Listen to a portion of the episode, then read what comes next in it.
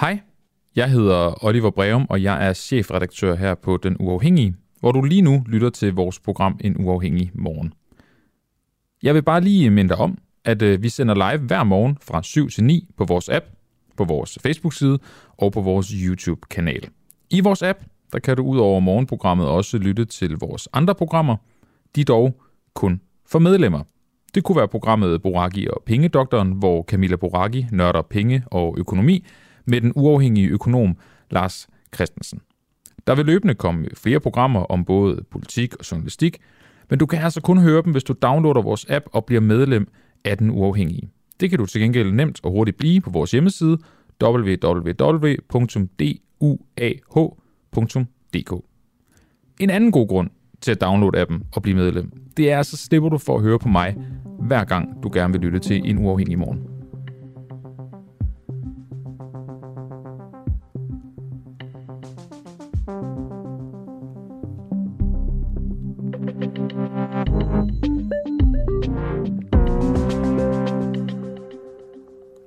Og velkommen til øh, en uafhængig morgen med øh, mig, Oliver Breum, vært og øh, chefredaktør her på øh, Den Uafhængige. Vi stiller et ret stort spørgsmål i dag, og det er, hvordan, eller faktisk hvilke stillinger forsvinder, når øh, der skal afbiokratiseres i sundhedssektoren. Nu har vi hørt på det her ord, at der er for meget byråkrati, og der skal afbiokrateres i enormt lang tid. Og øh, vi vil rigtig gerne finde ud af, hvad det er, politikerne egentlig mener, når de siger det. Vi synes, det er øh, ret nemt at sige, og jeg kan da godt komme med mit øh, stille og roligt gæt her fra morgenstunden af. Jeg tror simpelthen bare, det er noget, man øh, siger og gerne vil, fordi man ikke kan sige det modsatte. Der er ikke øh, nogen, der vil have mere byråkrati, i hvert fald ikke i, øh, i størstedelen af befolkningen. Det er noget, der er blevet sagt siden øh, Slytter sagde det i øh, 80'erne, Siden da har der i hver valgkamp været nævnt, at vi skal have mindre byråkrati i den offentlige sektor. Der er ikke sket en, undskyld det franske, en skid. Men øhm, vi skal bruge den her morgen på at blive klogere på det, og øhm, jeg vil lægge ud med at øh, blive lidt klogere på, hvad der egentlig menes med byråkrati, og om det overhovedet rigtig giver nogen mening. Og det vil jeg ud fra sådan et økonomisk synspunkt, og så er det godt, jeg har dig med, Lars Christensen. Godmorgen. Godmorgen. Lars, du er øh, uafhængig økonom, du er tidligere embedsmand, bankeøkonom, og så er du også øh, nu vært på øh, Boraki og Pengedoktoren sammen med Camilla Boraki. Lars, vi to har en rimelig øh, fed opgave her fra starten af sådan mandag morgen øh, klokken to minutter over syv. Og det er, at vi skal blive klogere på byråkratiet, og vi skal ligesom øh, os to prøve på en måde at tage det program, I lavede i fredags, der er Camilla, og koge ned til 10 minutter. Men det tænker jeg, det er du frisk på, også selvom klokken kun er, kun er to minutter over syv. Det, det er absolut. Ja, og vi lavede jo, vi lavede jo en episode af Boraki og Pengedoktoren, som kom ud fredag, som handlede netop om det her emne. Præcis. Det er jo en fælles fjende, virker det som om, fra, fra alle sider lige nu. Biokrati og det her regeltyranni, det skal simpelthen bare fjernes. Øhm, skiftende regeringer siger det hele tiden, og, og det virker som om på mig, og, og det kan godt være, at jeg tager fejl. Jeg var, jeg var ikke til stede, da Slytter han, han startede med det her i 80'erne. Men jeg synes, det er skruet op. Jeg synes, alle partier på en eller anden måde bruger ordet øh, for meget byråkrati eller afbyråkratisering. Giver det mening for dig som økonom, Lars Christensen, når du kigger på det her, at der skal afbyråkratiseres i det offentlige? Man kan, jo, man kan jo diskutere forskellige elementer af det. Man kan jo sige, er der ineffektivitet i den offentlige sektor? Der tror jeg, at det er ret uomtvisteligt at svaret er ja. Altså, der har været produktivitetskommissioner og andet, der igennem tiderne har vist, at øh, der er betydelige øh, muligheder for besparelser i den offentlige sektor gennem forskellige effektiviseringstiltag. Det, det tror jeg er uomtvisteligt. Men det, der ligesom man kan stille spørgsmålstegn ved, det er ligesom, at der ligger nogle penge på gaden, som vi bare kan samle op, uden fundamentalt at røre ved, hvad det er, den offentlige sektor laver. Noget af det, som vi fremfører, Camilla og jeg har diskuteret i, i fredagens program, handler jo om det her med, at en basalt set den offentlige sektor er en planøkonomisk størrelse, fordi ude i, øh, ude i den private sektor, øh, der har vi nogle priser til at hjælpe os. Når, øh, når, når, når, når nogen er ineffektive, så kan de ikke sælge varen så billigt som andre steder. Så, så mister de sig i konkurrencen. Som jeg nævner i programmet. Vi taler jo aldrig om, der er kolde hænder, om der er for mange kolde hænder i netto, eller for mange varme hænder i netto. Og det gør der vi ikke, fordi, det. fordi vi regner med, at øh, netto er drevet af, at de har en økonomi, der virker. Så vi regner med, udbud efterspørgsel, at de har styr på, hvor mange ansatte de skal have for at holde øh, skidtet kørende der, det eksisterer jo forskellige mekanismer. Der eksisterer den mekanisme, at hvis man ikke driver det effektivt nok, så går man konkurs. Så kan man ikke sælge sin vare, fordi så har man ikke råd til at sælge varen til den pris, som er markedsprisen. Og der kan man sige, at den mekanisme eksisterer jo ikke i den offentlige sektor. Så må vi jo have en anden mekanisme. Den mekanisme, det er jo, at vi simpelthen bliver nødt til at måle og veje, øh, hvor meget vi producerer. Og det er jo der, hvor når vi taler om den her djøfisering, mm. øh, forfærdeligt udtryk efter min men altså det her med, at vi for eksempel i sundhedssektoren jo har alle mulige planer og målinger og indrapporteringer, og sygeplejerskerne irriteret over, at de skal indrapportere alt muligt, og det kan man jo sådan set godt forstå. Problemet er bare, at når der ikke er andre mekanismer til at spotte ineffektivitet eller til at planlægge, så bliver man jo nødt til at have noget andet.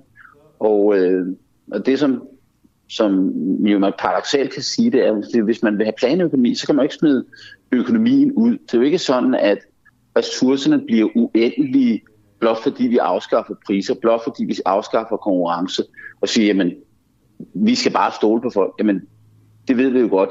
At vi bliver nødt til at måle og veje øh, ting. Og så kan man så også sige, at når vi taler om de kolde og varme hænder, hvad er, øh, altså på det danske sygehus, der har vi nogle IT-systemer, til at registrere, at der kommer nogle patienter ind, øh, til at registrere, hvad for noget medicin de har fået.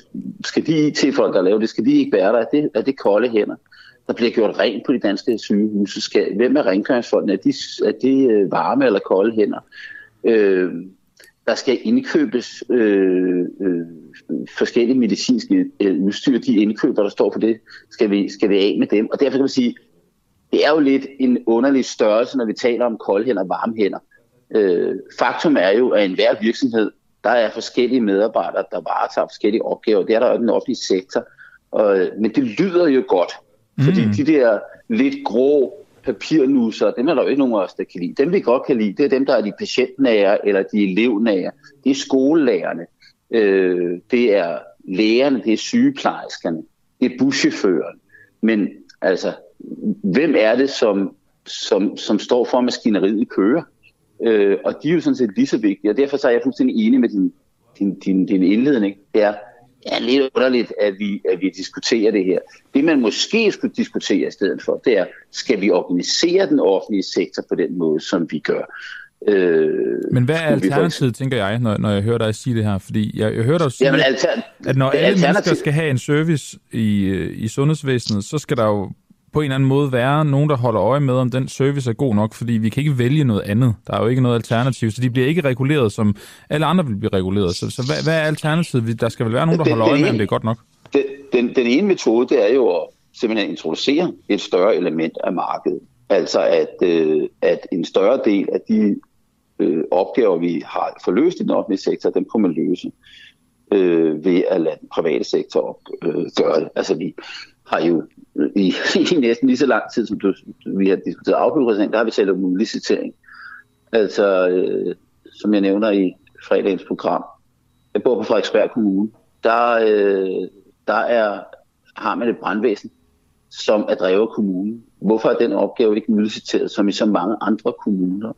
Øh, vi har øh, ambulancedrift, det har vi udliciteret, det er snart i mere end 100 år har vi haft privat ambulancedrift. Ja, det er jo Falk og øh, ja, det er andre, men, ja. øh, Nej, men, men, og vi kan jo sige øh, på samme måde, vi har masser af områder, hvor man kan sige, jamen, der er dele af opgaverne, der kunne løses af det private, fordi når vi gør det ved det private, så sætter vi en direkte pris på det. Altså hvis man nu beder ISS om at gøre rent på hospitalerne, det er helt skal vi sige, hypotetisk eksempel her, så så laver man jo en kontrakt, hvor at siger, det koster det her, og I kan opfylde det her. Øh, og hvis de ikke gør det, så kan man smide dem ud. Øh, og det vil sige, det vi mangler i den offentlige sektor til at træffe valg, det er en prismekanisme. Så må vi jo enten indføre prismekanismen, eller også som sige, jamen, så er det bare sådan, som det er. Men så kan vi så heller ikke gøre det der. Det, men det klare er, at der er jo ikke nogen lette løsninger øh, når, man har, når man har besluttet i Danmark, at man ønsker at have en offentlig sektor, som, øh, som udgør stort set halvdelen af økonomien, jamen så må det så også være sådan, at der følger en masse planøkonomi med det, øh, fordi øh, den offentlige sektor er jo netop fraværet af et marked. Og øh, så med det følger der så også nogle planlægningsproblemer. Øh, der skal nogen til at rende rundt og måle og veje og overvåge. Øh, og vi har det jo på en række områder. Programmet nævner også noget andet. Det er jobcentrene. Alle er sure på jobcentrene. Men hvorfor har vi egentlig jobcentrene? Vi har jobcentrene, fordi at vi fundamentalt set vil genere nogle arbejdsløse til at komme i job. Ikke? Vi beder dem om at møde op på et jobcenter hver øh, uge til at lave ansøgninger, og det skal være nogle medarbejdere til at overvåge. Det koster så en rigtig, rigtig mange penge, men sandheden er, at det har vi, fordi vi ikke bruger den mest oplagte mekanisme, nemlig at for eksempel afkorte dagpengeperiode eller af nedsætte dagpengesatser, for det har vi ikke lyst til. Og det er jo så fint nok, at vi træffer de valg, men så må vi jo så øh, jo også konstatere, at så har de valg nogle omkostninger. Det har så den omkostning, at vi skal have nogen til at måle og veje og overvåge. Det er jo det, vi så kunne kalde det offentlige byråkrati. Og det er så et valg. Men man kan ikke sige, at den offentlige sektor skal løse alle de her opgaver. Vi vil ikke bruge den private sektor. Og så bliver det byråkratisk, så siger vi, men vi vil bare godt af med byråkratiet. Vi vil godt gøre det mere effektivt. Men når vi ikke vil benytte de metoder, øh, som sikrer effektivitet i den private sektor, jamen så, øh, så må vi bruge nogle andre metoder. Og det er så det er så tøfferne, så at sige, så sidder og måler og vejer, og sidder med deres, deres, deres, øh, deres regneark. Og de er rigtig, rigtig irriterende. Øh, men det er jo ikke sådan, at de andre steder heller ikke måler og vejer, vel? Altså, det er jo også sådan, at øh, medarbejdere i private virksomheder laver tidsregistrering. Altså, hvis man kører en, en, en advokatteam, så kan jeg love for, at der også er tidsregistrering. Der er tøf-arbejde i det. Øh, så, så det er sådan en, det er, en, det er meget let købt at sige, vi skal bare have nogle varme hænder, vi skal have nogle flere, færre kolde hænder. Ja, altså, vi skal have mindre byråkrati, vi skal have mere effektivitet, men der er jo ikke så mange anvisninger af, hvordan vi gør det. Og jeg vil sige, at den eneste måde, der er at gøre det på, det er jo at træffe det helt fundamentale valg at sige, den offentlige sektor skal løse færre opgaver. Men det hører jeg ikke et eneste politisk parti, men måske få undtagelse sige. Lars Christensen, øh, vores tid er ved at, ved at løbe ud, men jeg vil godt lige øh, stille dig det spørgsmål, som jeg kommer til at stille til en række politikere i dag, blandt andet øh, Peter Velblund og, og Lars Bøge Mathisen. Nemlig, hvilke stillinger man kan fjerne i det offentlige. Og det kan være specielt at stille til dig, men du har jo også været embedsmand, du har jo også siddet på, på, på den side af bordet. Har, har du sådan derfra, hvor du sidder et bud på, hvilke stillinger man kunne fjerne? Jeg har det bud på det at sige, at man kan jo tvinge de offentlige institutioner til selv at træffe de valg. Altså, det er jo meget, meget svært at sidde på Christiansborg og sige, ah, men altså ude i kommune ekstra gør de for meget af det. Altså, den letteste måde er jo at, øh, at, at stikke nogle budgetter ud, øh, nogle omfang og nogle tilskud. Og så må jeg for eksempel sige, jamen ude i den, øh, ude på den enkelte skole, ude på det enkelte hospital, øh, der kunne det jo være, at man skulle overlade beslutningerne i højere grad til den lokale ledelse. Øh, men det kræver jo så, at man fjerner en række regler. Vi tager for eksempel skoleområdet, folkeskoleområdet. Så er det jo sådan, at, at der er meget, meget klare regler for, øh, hvad for en undervisning skal få, og hvad for nogle vilkår skal få. Så der er jo ikke rigtig mulighed for at lave ret meget. Man har jo sagt centralt, at det skal være sådan her. Og det ønsker man jo også politisk. Altså vi har jo politisk for eksempel sagt, at der skal være nogle øh, minimumsnormeringer af daginstitutioner. Øh, hvis, hvis vi centralt beslutter, at noget skal være på en bestemt måde, Øh, altså ikke kun i, hvad det er for en vare, der leveres, men altså også, hvordan den leveres. Øh, så er det jo meget svært at, at, at skære noget væk, fordi så har vi jo allerede besluttet det hele. Øh, og det må sige, jamen, så må man sige element af decentralisering, men det kræver altså faktisk også, øh, at vi siger, at private institu- offentlige institutioner på en eller anden måde skal virke som privatinstitutioner. For eksempel skal kunne gå ned og hjem. Altså hvis jeg nu sagde, at øh, at folkeskolerne var selvejende institutioner, og de, øh, at de kunne gå konkurs, så at sige, hvis det ikke blev drevet ordentligt.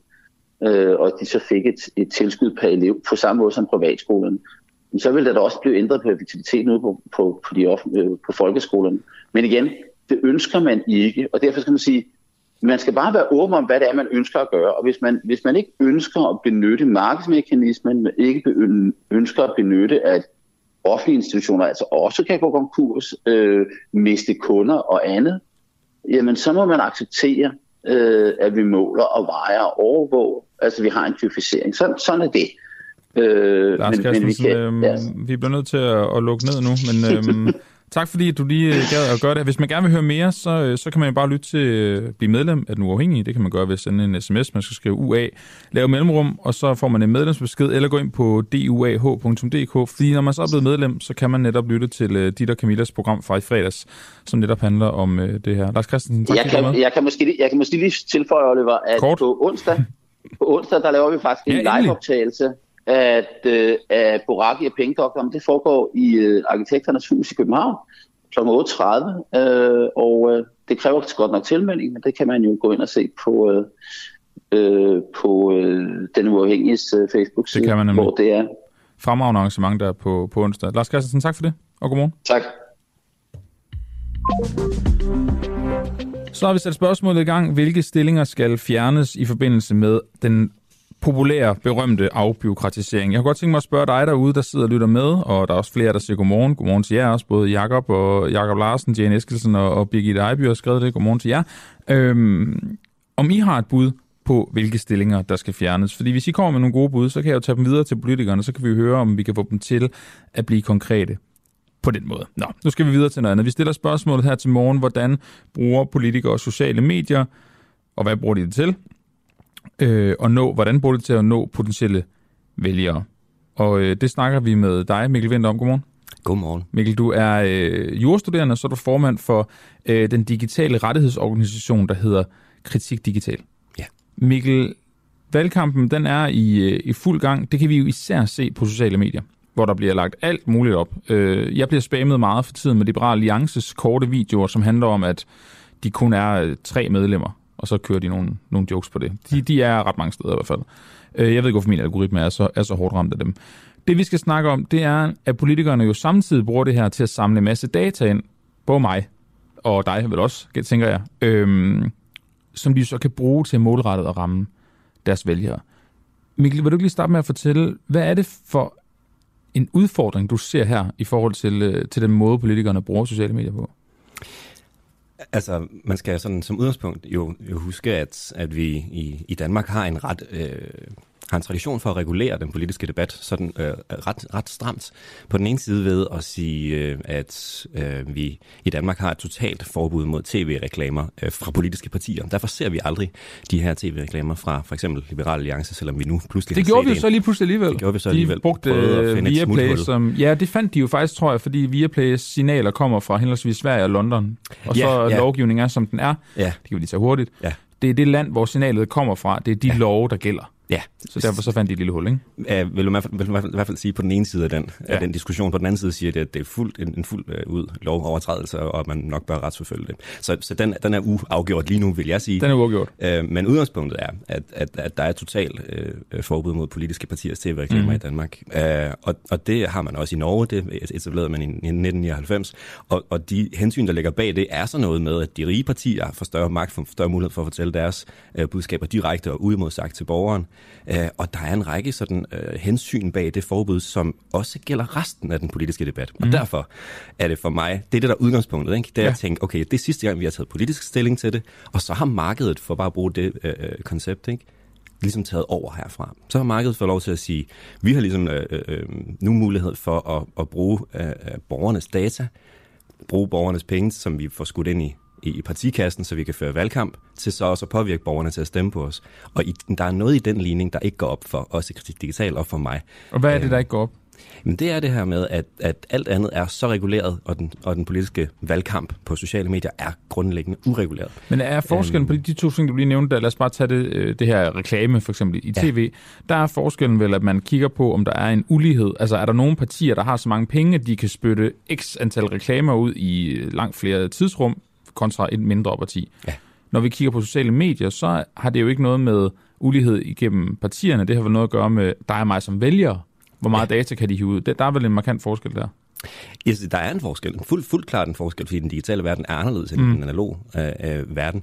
Øh, jeg synes, hvis man nu kigger på, hvad hensynet er, hensynet øh, bag, bag den regel er øh, at sørge for, at vi ikke, altså fordi man, man anså fjernsynet som et meget øh, øh, invasivt, øh, intenst medie at blive udsat for. Øh, og der synes jeg på præcis samme måde, fordi de ved noget om mig, øh, ved at jeg er en ung mand i København, og ved at, altså, det er også derfor, du får Liberale Alliance reklamer forresten, det er præcis derfor. Øh, og og, og øh, og så, og så ved de, de ved noget om mig, og de ved, at de kan sende en, en skræddersyet øh, reklame direkte til mig ned i min lomme, og jeg synes, at det personligt invasive er øh, endnu, i endnu højere grad gældende i den digitale valgkamp, mm. end i den der fjernsynsvalgkamp, man kunne sige.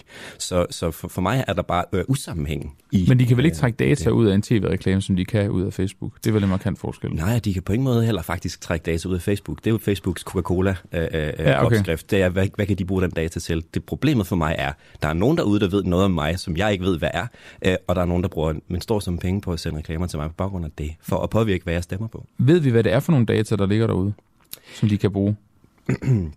Jeg vil skelne mellem, mellem øh, hvad kan man sige, Facebook-reklamer, øh, fordi der, der får man jo ikke øh, som politisk parti nogen mulighed for at hive data ud. Det er jo altså, det er simpelthen et lukket rum. Ikke? Det, man, det, man har mulighed for, det er, hvis man er rig nok, så kan man få, og så kan man få adgang til øh, Facebooks databearbejdning, hvor Facebook har sagt, okay, hvor spændende. Så kan vi se, at, øh, at der er nogle grupper, som stemmer på Liberal Alliance. Man kan jo bare sende man kan simpelthen sende, sende reklamer direkte til dem, der kunne ligne nogen, der mm. er interesseret i Liberal Alliance. Den algoritme har vi ikke øh, adgang til at finde ud af, hvad, hvad, hvad vurdere på. Vi kan bare se, at den findes. Øhm, så, så den ene ting er, at, at, øh, at Facebook har nogle, nogle algoritmer, der kan, der kan gennemskue og forudse noget her. Hvem kunne være interesseret i, i, øh, i den slags, som hverken partierne ved, hvem er, og som øh, jeg som borger, eller hvis du som journalist heller ikke kan få adgang til at se, hvordan finder de ud, ud, ud af. Så, så det er den ene. Det er den, det er den ene lukkede gruppe. Den anden gruppe er så de her øh, muligheder for selv at anskaffe sig data og tilføje de data til Facebooks maskinrum. Så det alle partier i Danmark gør, er jo at have en medlemsliste for eksempel over alle deres egne medlemmer. Og der, der kan man vælge, det er der nogle partier, der gør, øh, at tage den mailadresseliste, og så tager de de mailadresser og smider dem ind i Facebook-maskinen, og så, og, og, altså uden at spørge deres medlemmer, om de må, ja. så tager de de mailadresser og smider dem ind, og så kan Facebook igen, som en tjeneste, hvis man vil bruge penge på dem, sige, okay, nu har du smidt de her 1000 mailadresser ind, skal vi ikke gøre, dig, øh, gøre det hårde arbejde og finde øh, 10.000 mennesker, der ligner de 1000 mailadresser?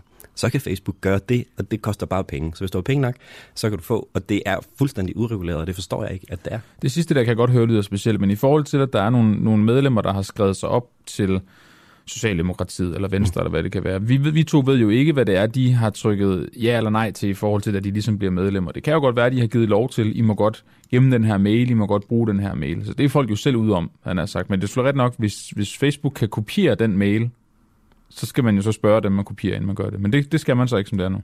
Nej, det skal man ikke. Altså, som, eller som udgangspunkt kan det sagtens være, at reglen er der, men så ligger ansvaret hos det parti, og hvis det parti har glemt at overveje det, og borgerne ikke eller ved, at det er en rettighed, de har. Når man, ja. at vi har, de fleste af os har jo vendt os til at trykke ja til ting, vi ikke har læst. Oh, altså, yes. Og på den måde, så, er, så er der mange, mange øh, elementer i den digitale verden, som er grundlæggende uretfærdigt, men, men lige præcis her er det jo folk, der skal formentlig lede vores land, og der skal man sådan stille en lille smule større spørgsmålstegn ved, ved sådan personlig moral, og hvad, hvad man kan gøre med borgernes øh, ejendom, synes jeg. Nu, nu sidder du og kigger på det her med, med, med rettigheder i forhold til, til det digitale liv, og, og er kritisk over for det.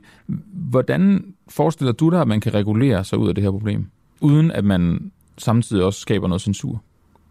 Uh, som udgangspunkt, så synes jeg, at det, der vil være mest retfærdigt for alle, er et bredt forbud mod politiske partiers uh, reklamer, også online, altså også på uh, sociale medier. Hold op, jeg vil få mindre ondt i mine scrollefingre, hvis ja. det bliver virkelighed. Og, og vores, vores, vores anke mod de der politiske tv-reklamer er, eller politiske uh, uh, okay, det, det, det vi helst vil, det var at udvide det forbud, vi allerede har, mm. øh, altså mod politiske tv-reklamer, og som jo rammer bredt, og som rammer alle partier. Hvis vi udvidede det til, øh, til også at omfatte øh, Facebook, som jo er det, det primære problem her, fordi Twitter og, og TikTok og andre har slet ikke politiske, TV, altså, har slet ikke politiske reklamer, det har de fjernet for længst, fordi det er for besværligt. Øhm, og, øh, men de har ikke officielle politiske reklamer, men de har jo politikere, der står og danser og gør alt muligt alligevel, og det fungerer jo så som reklame. Og det, og det er sådan set, den del af det, synes jeg stadigvæk er okay. Ja, okay. For, mig, for mig handler det, øh, handler, handler, handler det ikke om, om krig mod politisk indhold. Det må man virkelig gerne lave. Mm. Og der vil altid være en ulighed i, hvem der har flest penge. Selvfølgelig vil der være det. For mig handler det, at, at det udtrykker, og det, det vi kalder for umyndiggørende i det her, at der, er, der findes politikere derude, som ved noget om mig, jeg ikke ved, hvad er.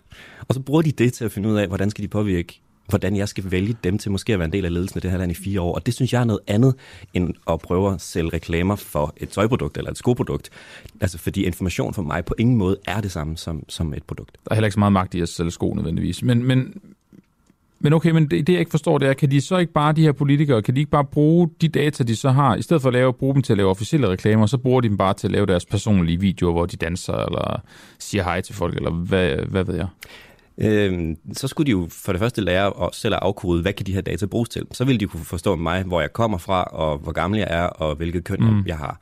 Og det kan man ikke bruge til særlig meget. Det, der virkelig er kraften her, det er alt det, Facebook ved om os, og det ved de på grund af vores adfærd.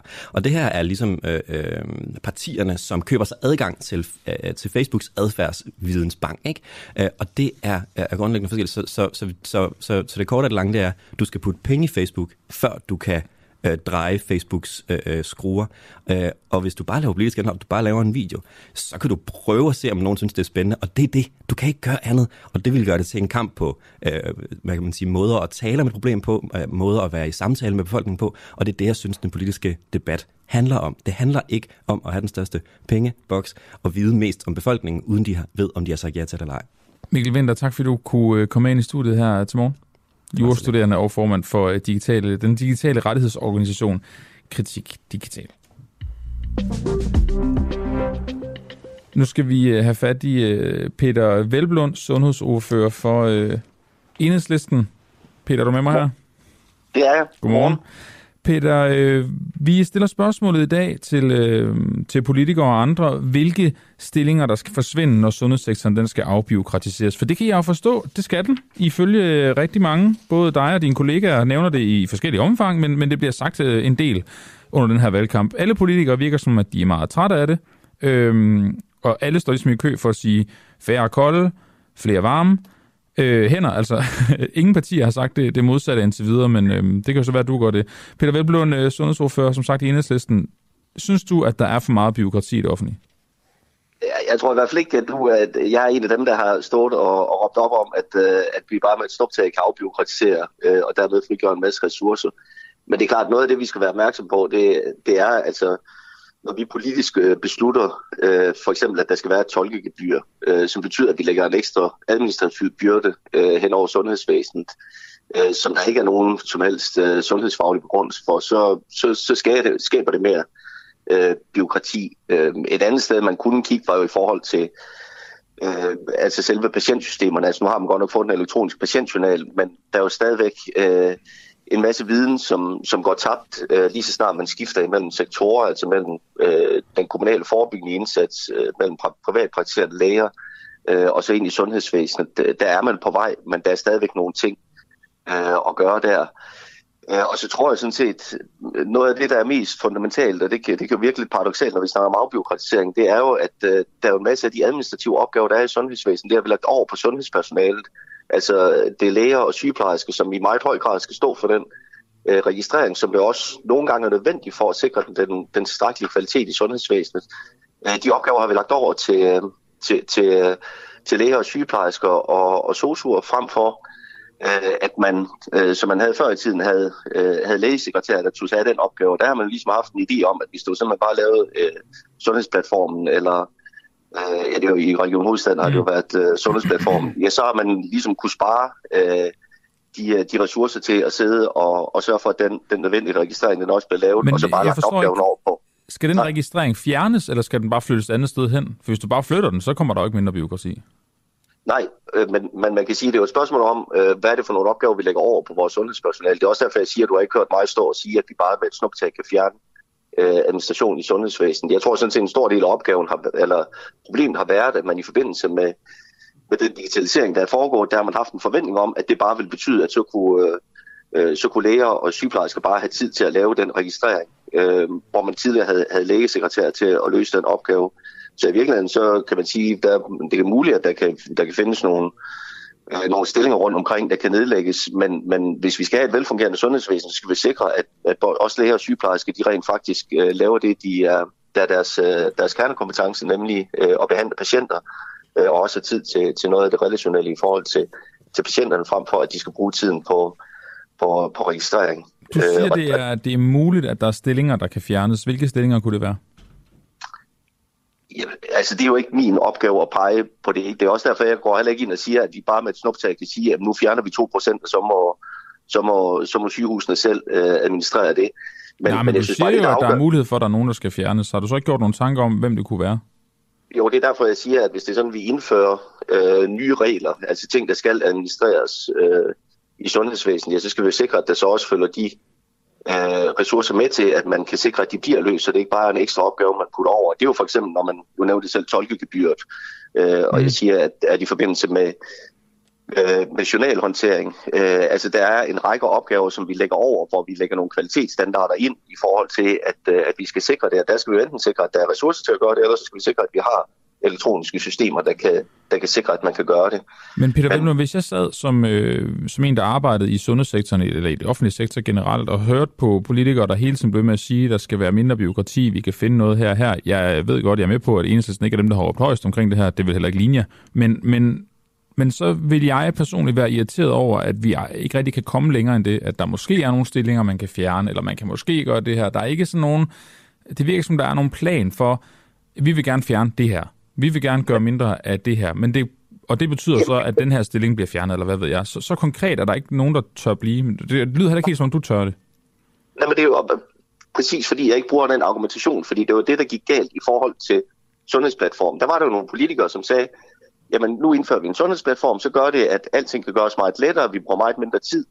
Øh, og inden man overhovedet havde set, om den virkede, så fyrede man alle øh, lægesekretærer, altså dem, der lavede den funktion tidligere, Øh, de blev fyret, og så indførte man en, en sundhedsplatform, hvilket gjorde, at vi bare lagde en ekstra byrde over på personale, som så skulle bruge tid på det. Mm. Og det er derfor, min pointe er, at der, der findes ikke sådan noget quick fix i forhold til det med afbiokratisering. Altså, jeg tror, alle synes jo, det, altså det synes sundhedspersonale jo også, det er åndssvagt, at man skal bruge øh, tid på noget, der ikke, bliver, bliver, øh, der ikke er nødvendigt ud fra en, en sundhedsfaglig betragtning. Men der er jo en del af den registrering, der foregår i sundhedsvæsenet, den vi er også interesseret i, er der. Fordi det er det, der sikrer, at patienterne får den rigtige behandling. Så, ja, det gør, så at jeg som journalist skal holde øje med, om, om det er godt nok, det der foregår, ikke?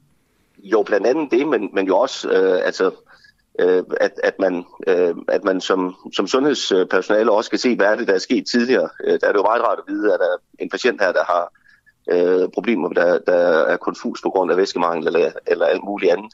Det, det er jo meget rart, at det står registreret i, i en journal, også hvis der skal flyttes afdeling. Peter Velblom, jeg ved, at, at du har en, en, en stram bagkant her til morgen. Jeg kunne snakke om det her med dig i, i, i mange minutter mere, men det, jeg ved heller ikke, om, om lytterne de, de begynder at gabe allerede bare ved ordet byråkrati. Jeg synes, jeg synes nu, vi gør det okay, Peter. Men jeg synes, du godt, vi, øh, okay, men jeg, jeg vil godt lige nå et spørgsmål mere, for nu havde jeg Lars Christensen, der er uafhængig økonom, med, med tidligere her til morgen, og han, han peger på det her med, at det er den eneste måde, vi kan regulere den offentlige sektor på, fordi der ikke, jeg har ikke mulighed for, ligesom, som en kunde i et supermarked, at vælge et andet, og så kan et supermarked så ret ind, hvis de gerne vil have mig tilbage. Så vi skal ligesom have en eller anden form for, for regulering, og nogen, nogen der kigger på, gør, det, gør vi det godt nok? Og det er jo faktisk også det, du siger her til sidst. Men jeg kunne godt lige tænke mig at høre, hvad, hvad vil den negative konsekvens være ved at skære byråkratiet? Altså, det, hvis det ikke er noget, der er øh, overflødigt. Altså hvis det ikke er noget, der, hvor man kan sige, at det her det, det gør vi kun, fordi der er nogle politikere, der har fået på et eller andet, øh, hvor vi skal registrere noget, men, men som ikke har nogen sundhedsfaglig betydning, ja, så risikerer vi jo, at det kommer til at gå ud over kvalitet og planlægning. Men, men jeg vil godt lige anholde den der idé med at sige, at det er fordi, at det er den offentlige øh, sektor, fordi det, det, der nok har indført, altså gjort, vi har indført allermest byråkrati i, øh, i den offentlige sektor, det, det er jo i forbindelse med ældreplejen, altså da man lavede Øh, det, som nogen øh, kalder, kalder frit valg, men som jeg synes er mere retvisende at kalde tunge privatisering øh, ude i kommunerne, hvor man skulle, altså alle opgaver skulle sættes i udbud. Det var det, der gjorde, at så skulle enhver øh, ydelse beskrives ned til mindste detalje, fordi det er klart, at hvis du skal have privat til at byde ind på det, så skal de vide præcis, hvad det for en opgave, de skal, de skal købe ind på. Og det var der, hvor vi gik væk fra, at man kunne sige, jamen, nu måler vi kvaliteten på, at borgeren tilfreds, øh, har vi den tilstrækkelige tid til at løse opgaven, øh, over til, at, at man så skulle beskrive, øh, altså hvor lang tid skal bruges til en gulvvask, hvor lang tid tager det øh, at vaske en, en ældre borger. Så, så det der med at tro, at man bare kan gøre det privat, og så fjerner man noget af det der byråkrati, altså der vil jeg nærmere sige tværtimod, altså det er i hvert fald præcis den modsatte effekt, vi har oplevet i, øh, i ældreplejen, at den tunge privatisering har betydet, at enhver opgave skal beskrives ned til mindste detalje, så den kan udliciteres. Peter Velblund, tak fordi du var med her til morgens sundhedsordfører i Enhedslisten. Så fik vi også slået fast, at det ikke for Enhedslisten stemmer for mere privatisering. Det havde også været ja, det, et, et, et scoop. Det, det, det kunne du gå i breaking med. Ja, det, det kunne jeg nemlig. Peter Velblund, øh, god dag. Tak lige måde. Lidt om øh, afbiokratisering her. Vi fortsætter med at tale om det øh, lidt senere. Jeg kan fortælle, at det Socialdemokratiet har været ude at sige, at de vil skære 2,5 milliarder kroner i administration og byråkrati i kommunerne. Konservative vil skære, i, skære 8,5 milliarder kroner øh, det samme sted. Jeg har øh, et interview senere i dag efter udsendelsen med, øh, med Peter Hummelgaard, som er beskæftigelsesordfører fra Socialdemokratiet. Et interview, vi øh, bringer i radioen i morgen. Det, øh, det glæder mig meget til at få høre lidt mere om de her 2,5 milliarder. Senere i dag, så har vi øh, Lars Bøge Mathisen med fra Nye Borgerlige, der også skal sætte lidt ord på, øh, på afbiokratisering og hvad han vil der. Nu skal vi øh, fortsætte i noget lidt andet. Helt andet har jeg lyst til at sige, nemlig øh, sabotage og, og sikkerhed i Europa. I, øh, i weekenden så blev der foretaget sabotage på kabelforbindelserne til det nordtyske tognet. Det kommer blot få uger efter, at vi jo oplevede sabotage lige her i øh, omkring Danmark, ikke ret mange kilometer ude for Bornholm, i forbindelse med Nord Stream 1 og 2. Der blev sprunget de, øh, de rørledninger dernede. I sidste uge så erklærede Ursula von der Leyen, at vi skal sikre kritisk europæisk infrastruktur. Og hvorfor, og måske også hvordan, det kan jeg tage med dig om øh, Jakob Korsbo. Godmorgen. Godmorgen, godmorgen. Udenrigs- og sikkerhedspolitisk kommentator og tidligere chefanalytiker i Forsvarets efterretningstjeneste. Øh, jeg vil godt lige tænke mig bare lige kort i starten og holde fast i den her sabotage, der er sket i Tyskland. Øh, hvad, hvad ved vi om den lige nu? Jo, men altså, det er jo det her øh, nordtyske tognet, der er sat ud af spillet. Øhm, og øh, altså, det er jo ikke... Jeg, vi ved faktisk ikke særlig meget sådan på, på nuværende øh, tidspunkt, men øh, man kan sige, det, det følger jo et vist mønster. ja, det må man sige. Øhm, er Europa rustet til at håndtere sabotage mod, mod kritisk infrastruktur, når vi, når vi kan se det, der er sket i Tyskland? Altså, øh, man kan sige, det er, jo, det er jo blot et eksempel. Jeg tror, der er en del nervøsitet over de her, hvad kan man sige, øh, kabelforbindelser, navnlig efter sabotagen ved, øh, ved Bornholm. Øh, og, øh, og, og der kan man sige, øh, den her, jeg tror, vi vil se en, en skærpet opmærksomhed på de her øh, øh, områder. Øh, og nu, nu kan man sige, det her, den her tyske øh, sabotage, øh, som det ser ud til at være, den, øh, den, den falder jo ind i, øh, i samme øh, mønster. Vi har også set de her droneoverflyvninger over øh, olieboreplatforme, både danske og, og norske. Jeg ved ikke, om der har været nogle britiske i Nordsøen også, øh, men, øh, men i hvert fald danske og norske. Ikke? Altså, der er sådan en hel masse, hvor, hvor jeg er sikker på, at, øh, at forsvar øh, øh, Øh, både i Danmark, Norge, øh, hele Østersøregionen, øh, de, de, de er i gang med at koordinere i øjeblikket. Efter, øh, efter de to øh, springninger, eller der var nærmest 3-4 stykker, tror jeg, på, på Nord Stream 1 og 2, Fire. Så var der, ja, fire præcis. Så var der nogen, der talte om, øh, at der også var, øh, vi havde skulle kigge på vores øh, datakabler, der også ligger nede øh, på havbunden i forhold til internet, og vores øh, strømkabler i forhold til vindmølleparker, der også ligger nede på, på havbunden. Hvis vi kigger øh, på vores egen her i Danmark, som jeg, som jeg lige nævnte her, er der, er der dele af vores infrastruktur, der er særligt sårbare? Kan du lige gentage? Jeg kunne ikke Jamen det er selvfølgelig, selvfølgelig. Jeg spørger, om, om der er dele af, af vores infrastruktur her i Danmark, der er, der er særligt sårbare. Ja, altså jeg, jeg, jeg vil sige, jeg tror mest, det er de her øh, øh, forbindelser med, med, med kabler og den slags, der er nervøsitet omkring nu øh, Øh, kan jeg forestille mig. Jeg tror, som jeg hører det, vi, altså vi er jo ret godt rustet på det, det man kan kalde cybersikkerhedsområdet. Øh, det er sådan den hidtidige øh, øh, vurdering. Øh, men man skal jo selvfølgelig aldrig sige aldrig, men der, der står vi i hvert fald godt. Øh, så, så jeg tror, jeg tror, det er meget de her ja, øh, øh, forbindelser ude, øh, ude ude under havets overflade, man er nervøs for, for nu at sige det. I forhold til, at øh, nu har Ursula von der Leyen været ude at sige, at vi skal sikre kritisk europæisk infrastruktur. Og det tyder på, at der i hvert fald er kommet noget opmærksomhed på det. Men hvis vi så ser tilbage til inden der blev øh, sprunget hul på Nord Stream 1 og 2, og inden at der var nogle kabler, der blev, øh, der blev klippet i forbindelse med, med, med togtransport i Tyskland, har, har man i EU før det været for uopmærksom på, at der øh, skal være noget, noget sikkerhed omkring vores, øh, vores kritiske infrastruktur? Ja, yeah, altså det, det, det er jo det er jo nemt at sidde her og, og være mandagstræner, som man kalder det. Især på en mandag. Men, ja, det er jo mandag.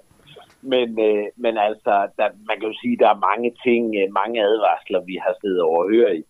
Øh, og, og, og der kan man jo gå helt tilbage øh, øh, til øh, helt op gennem 2000-tallet her, øh, efter Putin tog, øh, tog magten i, i Moskva, øh, og efter 2008 og 2014. Øh, og, og vi har jo vi har jo satset øh, på, at, øh, at det, ikke, øh, det ikke ville ske, og, og, og, og ført sådan, hvad kan man kalde det, håbets, håbets politik, men også en lidt naiv politik. Og så er, vi jo, så, så er det jo svært at gøre os øh, både uafhængige økonomisk, øh, det koster os en frygtelig masse penge og, og, og få trævlet os ud af, af, af, af Rusland. Og, øh, og så kan man sige, det her med sikkerheden, ja, det er jo det næste. Vi kan også sige, at dansk, dansk forsvar øh, har jo øh, været underfinansieret i, igennem mange år. Altså, vi har jo sat det på at høste fredsdividenden, og, og forsvarsbudgettet har ligget ned omkring 1,3 Øh, og, og nu står vi med et forsvar, der simpelthen ikke kan, kan håndtere øh, presset. Og, øh, og, og nu må, hvad kan man sige, politikerne jo se, hvordan, hvordan vi får, får styr på det, også hurtigere end, over de 10 år, som var. Jo, der ved jeg ikke, om Jacob Korsbo, han øh, forsvandt. Det tror jeg, han gjorde. Øh, ja, det gjorde du. Du kan lige nå for det sidste med, hvis du, hvis du kan huske, og du vil gerne okay. Jeg tror, der, der var jeg lukket med, inden jeg forsvandt, det var det her med, øh, med forsvarsbudgettet også. Ikke? Mm, ja. der, der er mange aspekter i det. Der er det økonomiske, der er selve fysisk sikringsdelen, og så er der selvfølgelig, så er der selvfølgelig uh, forsvarsbudget, hvor, hvor, hvor vi ikke har ja, sadlet i, i tider, hvis så må sige. Jakob øh, Kors på Udenrigs- og Sikkerhedspolitisk kommentator og tidligere chefanalytiker i Forsvarets efterretningstjeneste. Tak fordi du var med her til morgen til at kigge lidt på infrastrukturen, både her til lands og, øh, og ude i Europa. Tak for det. Selv tak og god dag. Lige måde. I går, der var der, øh, der var der en, endnu en statsminister debat, en tribat, eller hvad det nu er, vi, vi kalder det, når det både er Mette Frederiksen, Jakob Ellemann Jensen og, øh, og Søren Pape, der står der. Jeg bed mærke i, øh, i tre ting, og grunden til, at jeg lige nævner tale nu, det er, fordi lige om lidt har vi vores øh, politiske kommentator med her under valget, Josefine Fock, og vi skal blandt andet tale om øh, også byråkratiet og hvordan politikerne ligesom bruger det. Det er jo vores øh, store tema i dag. Vi vil gerne blive klogere på, hvilke stillinger det er, der rent faktisk skal fjernes, når der skal afbyråkratiseres det, jeg skal tale med Josefine om, er, om det selvfølgelig bare er ord, noget man siger, fordi det lyder godt. Men jeg vil også gerne lige vende øh, debatten i går. Jeg blev mærke i, øh, i tre ting. Øh, jeg blev mærke i Søren Pape, der øh, kiggede hårdt ind i kameraet og gav en undskyldning. Han sagde undskyld til Grønland for at formulere sig for firkantet. Øh, om Grønland har taget mod den undskyldning, det ved jeg ikke. Men det gjorde han, fordi han gerne ville vise Mette Frederiksen, at det er sådan, man bare kan gøre det. Så det er han op til Mette Frederiksen. Du kan bare sige undskyld, sige undskyld til minkavlerne, og så... Det var lidt, det var lidt kikset at kigge på, synes jeg. Så greb Mette Frederiksen sådan lidt halvt og sagde sådan lidt, ja, men jeg har så et undskyld. Ja, det blev lidt underligt. Så øhm, lagde jeg mærke til, at øh, Mette Frederiksen, hun øh, ikke synes, at øh, muleposer er så fancy. Det var i forhold til den her afgift, der er kommet på plastikposer. Så sagde hun, så skal man til at bruge nogle muleposer, og det ved hun godt, det ikke er så fancy. Der vil jeg bare sige, det synes jeg er et tegn på, at hun er fuldstændig ude af trit med befolkningen. Fordi jeg ser så mange af de her muleposer, som folk har købt med enten et dyrt øh, mode-logo på et eller andet, fra et eller andet dyrt mærke, eller også er der sådan et statement, som man ligesom med sin mulepose kan sige, jeg kommer fra, ja, whatever, dansk landbrug, eller hvor man nu kommer fra, eller jeg giver penge til Red Barnet. Der er sådan, jeg, synes, jeg synes, det virker som, at mange er glade for muleposen, og det er også en måde, hvorpå man kan give et eller andet form for statement. Jeg har selv et par stykker derhjemme. Øhm, så det, jeg ved ikke det der med, at de ikke, de ikke var så fancy. Det tror jeg simpelthen ikke var ret i. Og så til sidst, det var næsten det mest øh, cringe øh, pinlige. Det var, øh, det var det her med, øh, med de her øh, sange, de skulle vælge til sidst. Mette Frederiksen valgte de første kærester på månen, med TV2, og så ændrede hun på månen med de første kærester i Danmark, og så lavede hun sådan en analogi over til, at det er fordi, jeg skal danne sådan en regering og bla bla bla. Øhm, Søren Pape valgte Mr. Swing King, øh, Karuselkongen, fint nummer. Øhm, og øh, Jacob Ellemann, han valgte What a Wonderful World, og sendte dermed en tanke til sin far Uffe Ellemann, som jo øh, sang den i hans afskedsprogram, øh, som jeg lavede med Michael Bertelsen. Det var, det var også meget, meget fint. Og så fandt vi ud af, at både Søren Papes far og, hvis han så levede, Uffe Ellemann, øh, altså Jacob Ellemanns far, har fødselsdag den 1. november. Det synes jeg, sådan, noget, sådan et tilfælde, synes jeg altid er lidt, øh, er lidt uhyggeligt. Nå, vi, øh, vi skulle have haft Josefine Fock på nu, men ved du, jeg tænker faktisk, at vi kan gøre noget andet, fordi vi har øh, her på den uafhængige i forbindelse med valget valgt at få nogle øh, uafhængige rapporter. Øh, nogle folk, vi kan sende øh, ud i landet, som ikke nødvendigvis lige er her i København, det må man godt være, men man behøver ikke at være det, til at lave noget journalistik. Og en af dem, det er Rune. Rune, han øh, arbejder, arbejder, han studerer øh, journalistik i SDU i Odense og bor derfor i Odense. Og det var jo i går, den her debat, vi har talt om, netop i Odense, at den var. Den foregik i det, der hedder Storms Parkhus, et sådan street food sted i, øh, i Odense. Og øh, der meldte Rune ind, det vil han gerne til, og så vil han gerne fange så mange politikere som overhovedet muligt og stille dem en masse spørgsmål. Og det synes vi var en øh, fremragende idé her på Den Uafhængige. Vi vil jo gerne have folk som øh, Rune og dig, der sidder og lytter med derude, til at være med til at lave vores journalistik her under valget. Så øh, jeg synes egentlig bare, at vi skal høre, øh, hvad det er, Rune han har lavet for os i går til det her store valgtræf, som TV2 afholdt i Odense. Jeg befinder mig lige nu i Storms Parkhus i Odense. Det er det, der den ramme omkring TV2's valgtræf i dag. I valgtræf for, der heldigvis er dukket masser af mennesker op, og heldigvis også masser af politikere. Det er sådan et, for lige at give lytterne en indblik om, hvor vi er, så Storms Parkhus sådan en, et stort street food quarter. Meget sammenlignet med øh, Papirøen, som man kender det fra København. Og der er masser af små retter, der bliver over disken, og der er også en dejlig duft i, øh, i luften. Der er én ting, jeg bliver meget mærke i, og det er den her kraftige dunst af valgflæsk, der er her.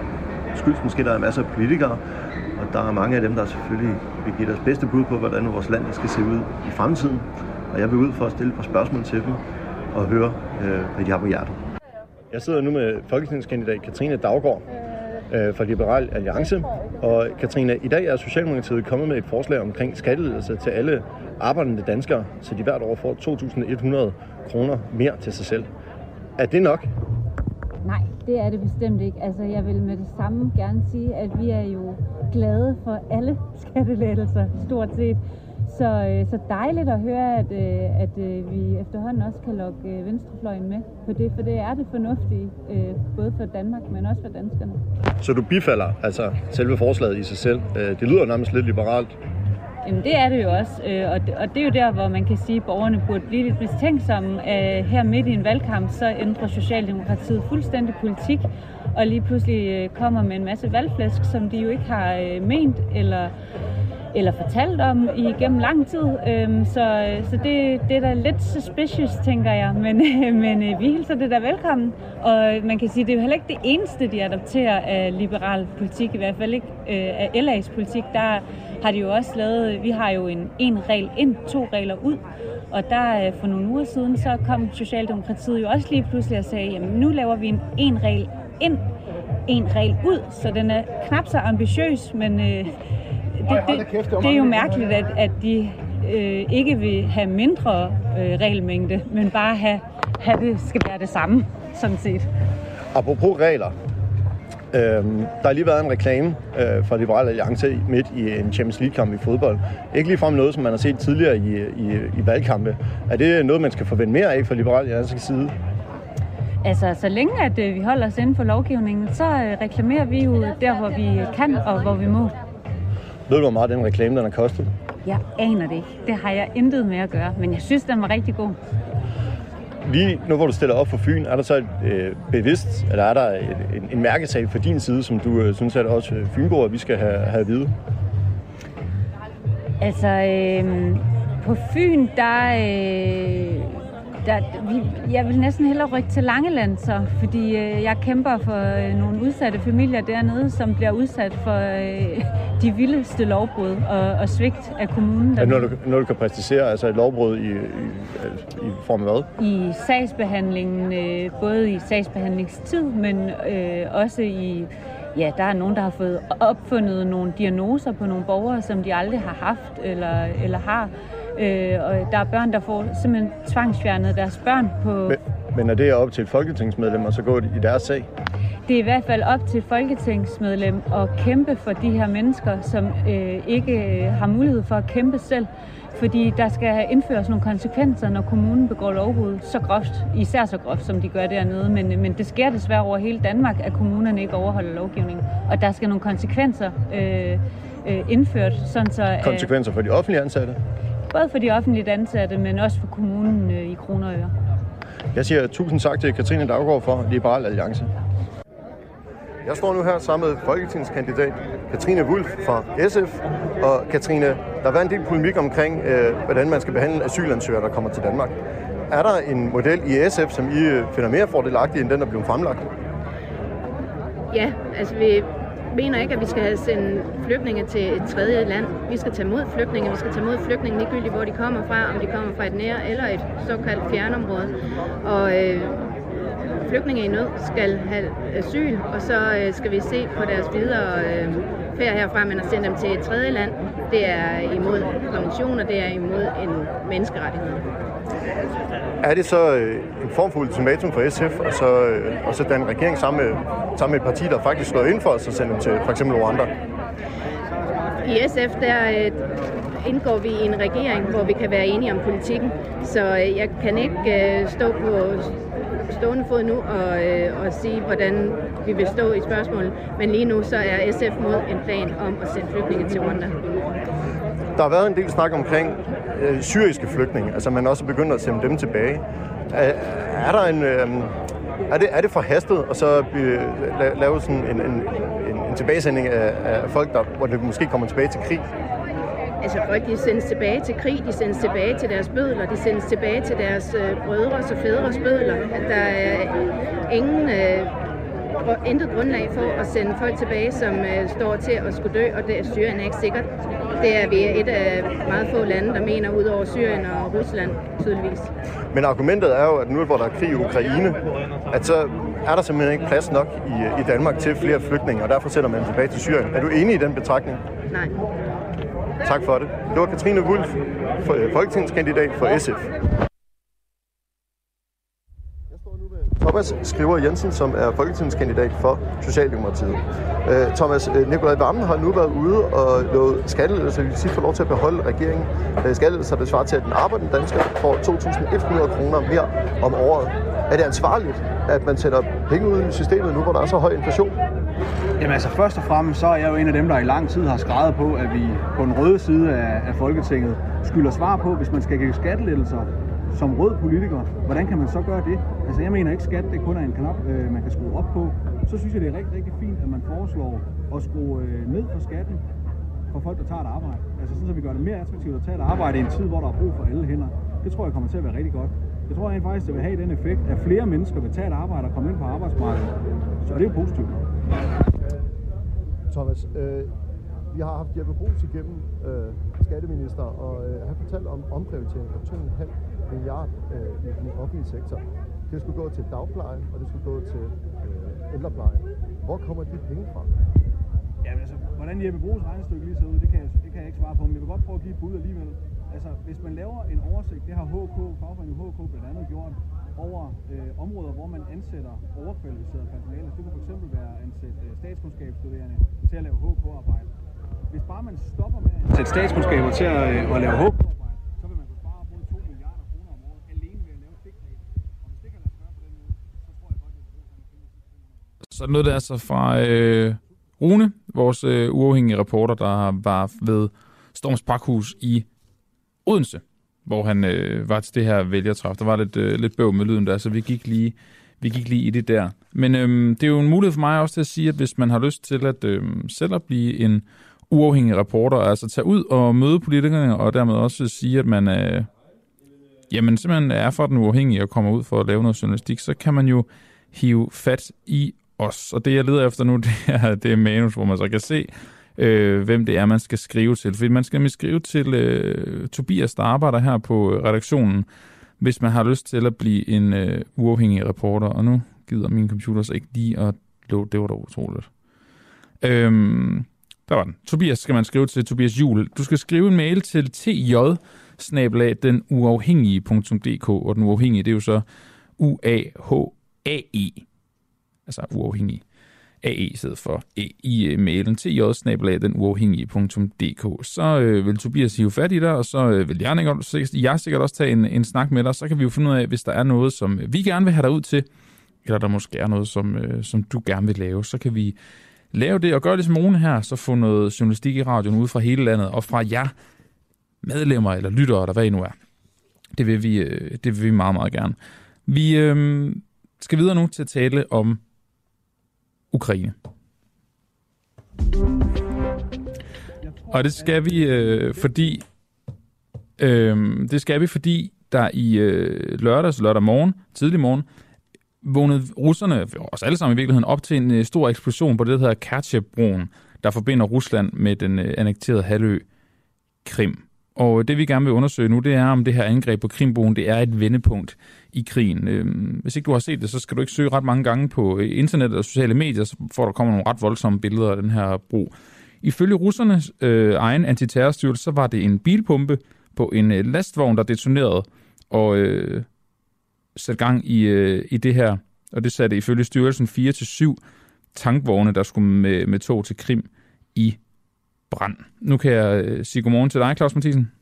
Ja, godmorgen. Lektor øh, i øh, russisk ved Forsvarsakademiet.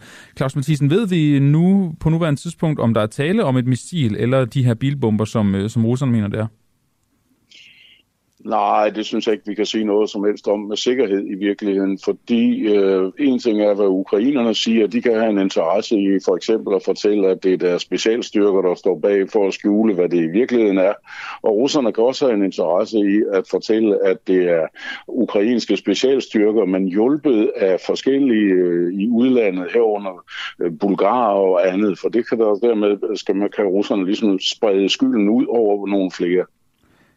Hvor, hvor vigtig er den her brug for russernes øh, mobilisering i og omkring Krim?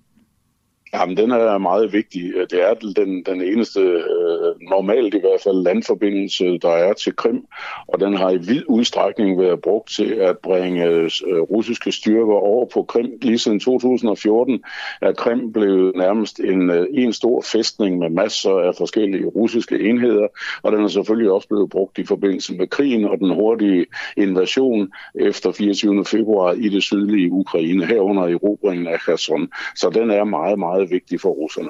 Claus Mathisen, jeg kunne godt tænke mig lige at tage dig med tilbage til, til tidlig lørdag morgen, eller hvornår du nu stod op øh, og, og første gang så øh, de her billeder og fik nyheden om, at der havde været den her øh, eksplosion på, på den her bro. Hvad, hvad, hvad tænkte du, da du så det første gang? Jamen, jeg tænkte, at det har jo ligget i kortene længe, at det måtte komme.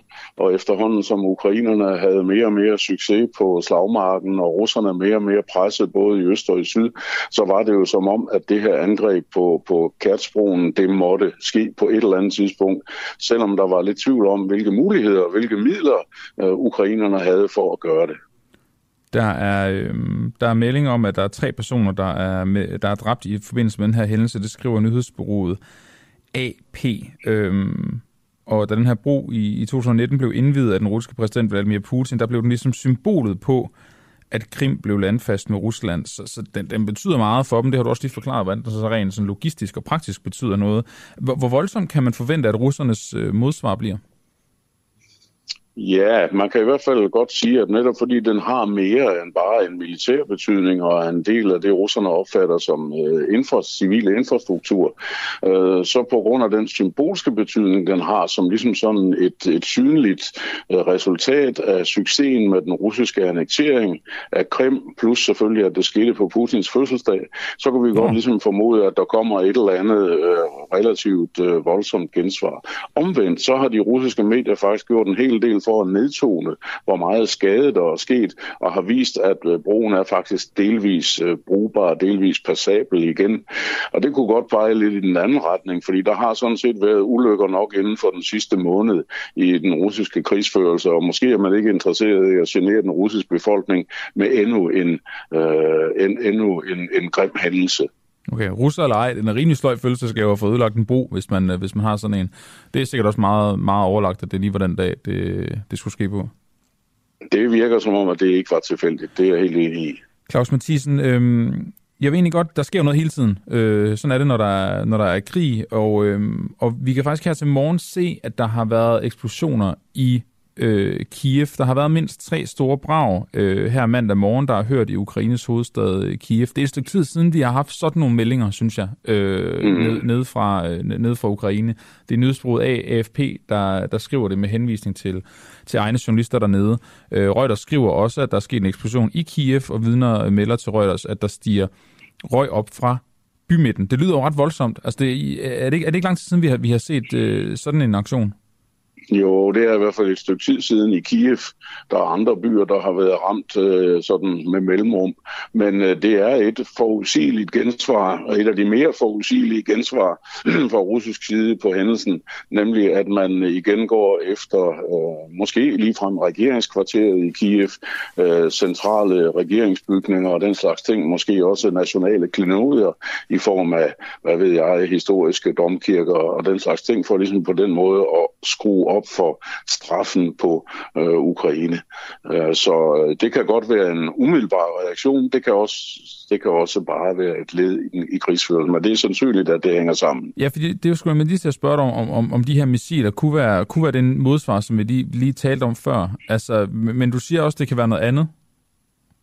Jo, jo, fordi der har jo også været, altså som sagt, der har jo løbende været angreb på civile mål i ukrainske byer. I Kharkiv, i Zaporizhia var der et stort angreb lige umiddelbart efter hændelsen, og så, så, så man kan sige, at øh, øh, det er jo ikke noget, der har været sat på pause, men det er et stykke tid siden, det er sket i Kiev, for det kan lidt afhængig af, hvad det er for nogle mål, der er ramt, så kan det godt være et led i reaktionen. Øh, der skal være et møde i det russiske sikkerhedsråd i dag, det kan være, at man der også skal diskutere hvilken øh, reaktion, hvordan man skal reagere på det her, som russerne selvfølgelig opfatter som stærkt provokerende. Ja, hvis vi siger, at de her missilangreb mod Kiev er, er modsvaret på, på de her sprængninger på, på Kerchebroen, har ukrainerne så været klar til, eller klar over det modangreb, der muligvis vil komme, hvis de, hvis de angreb den her bro?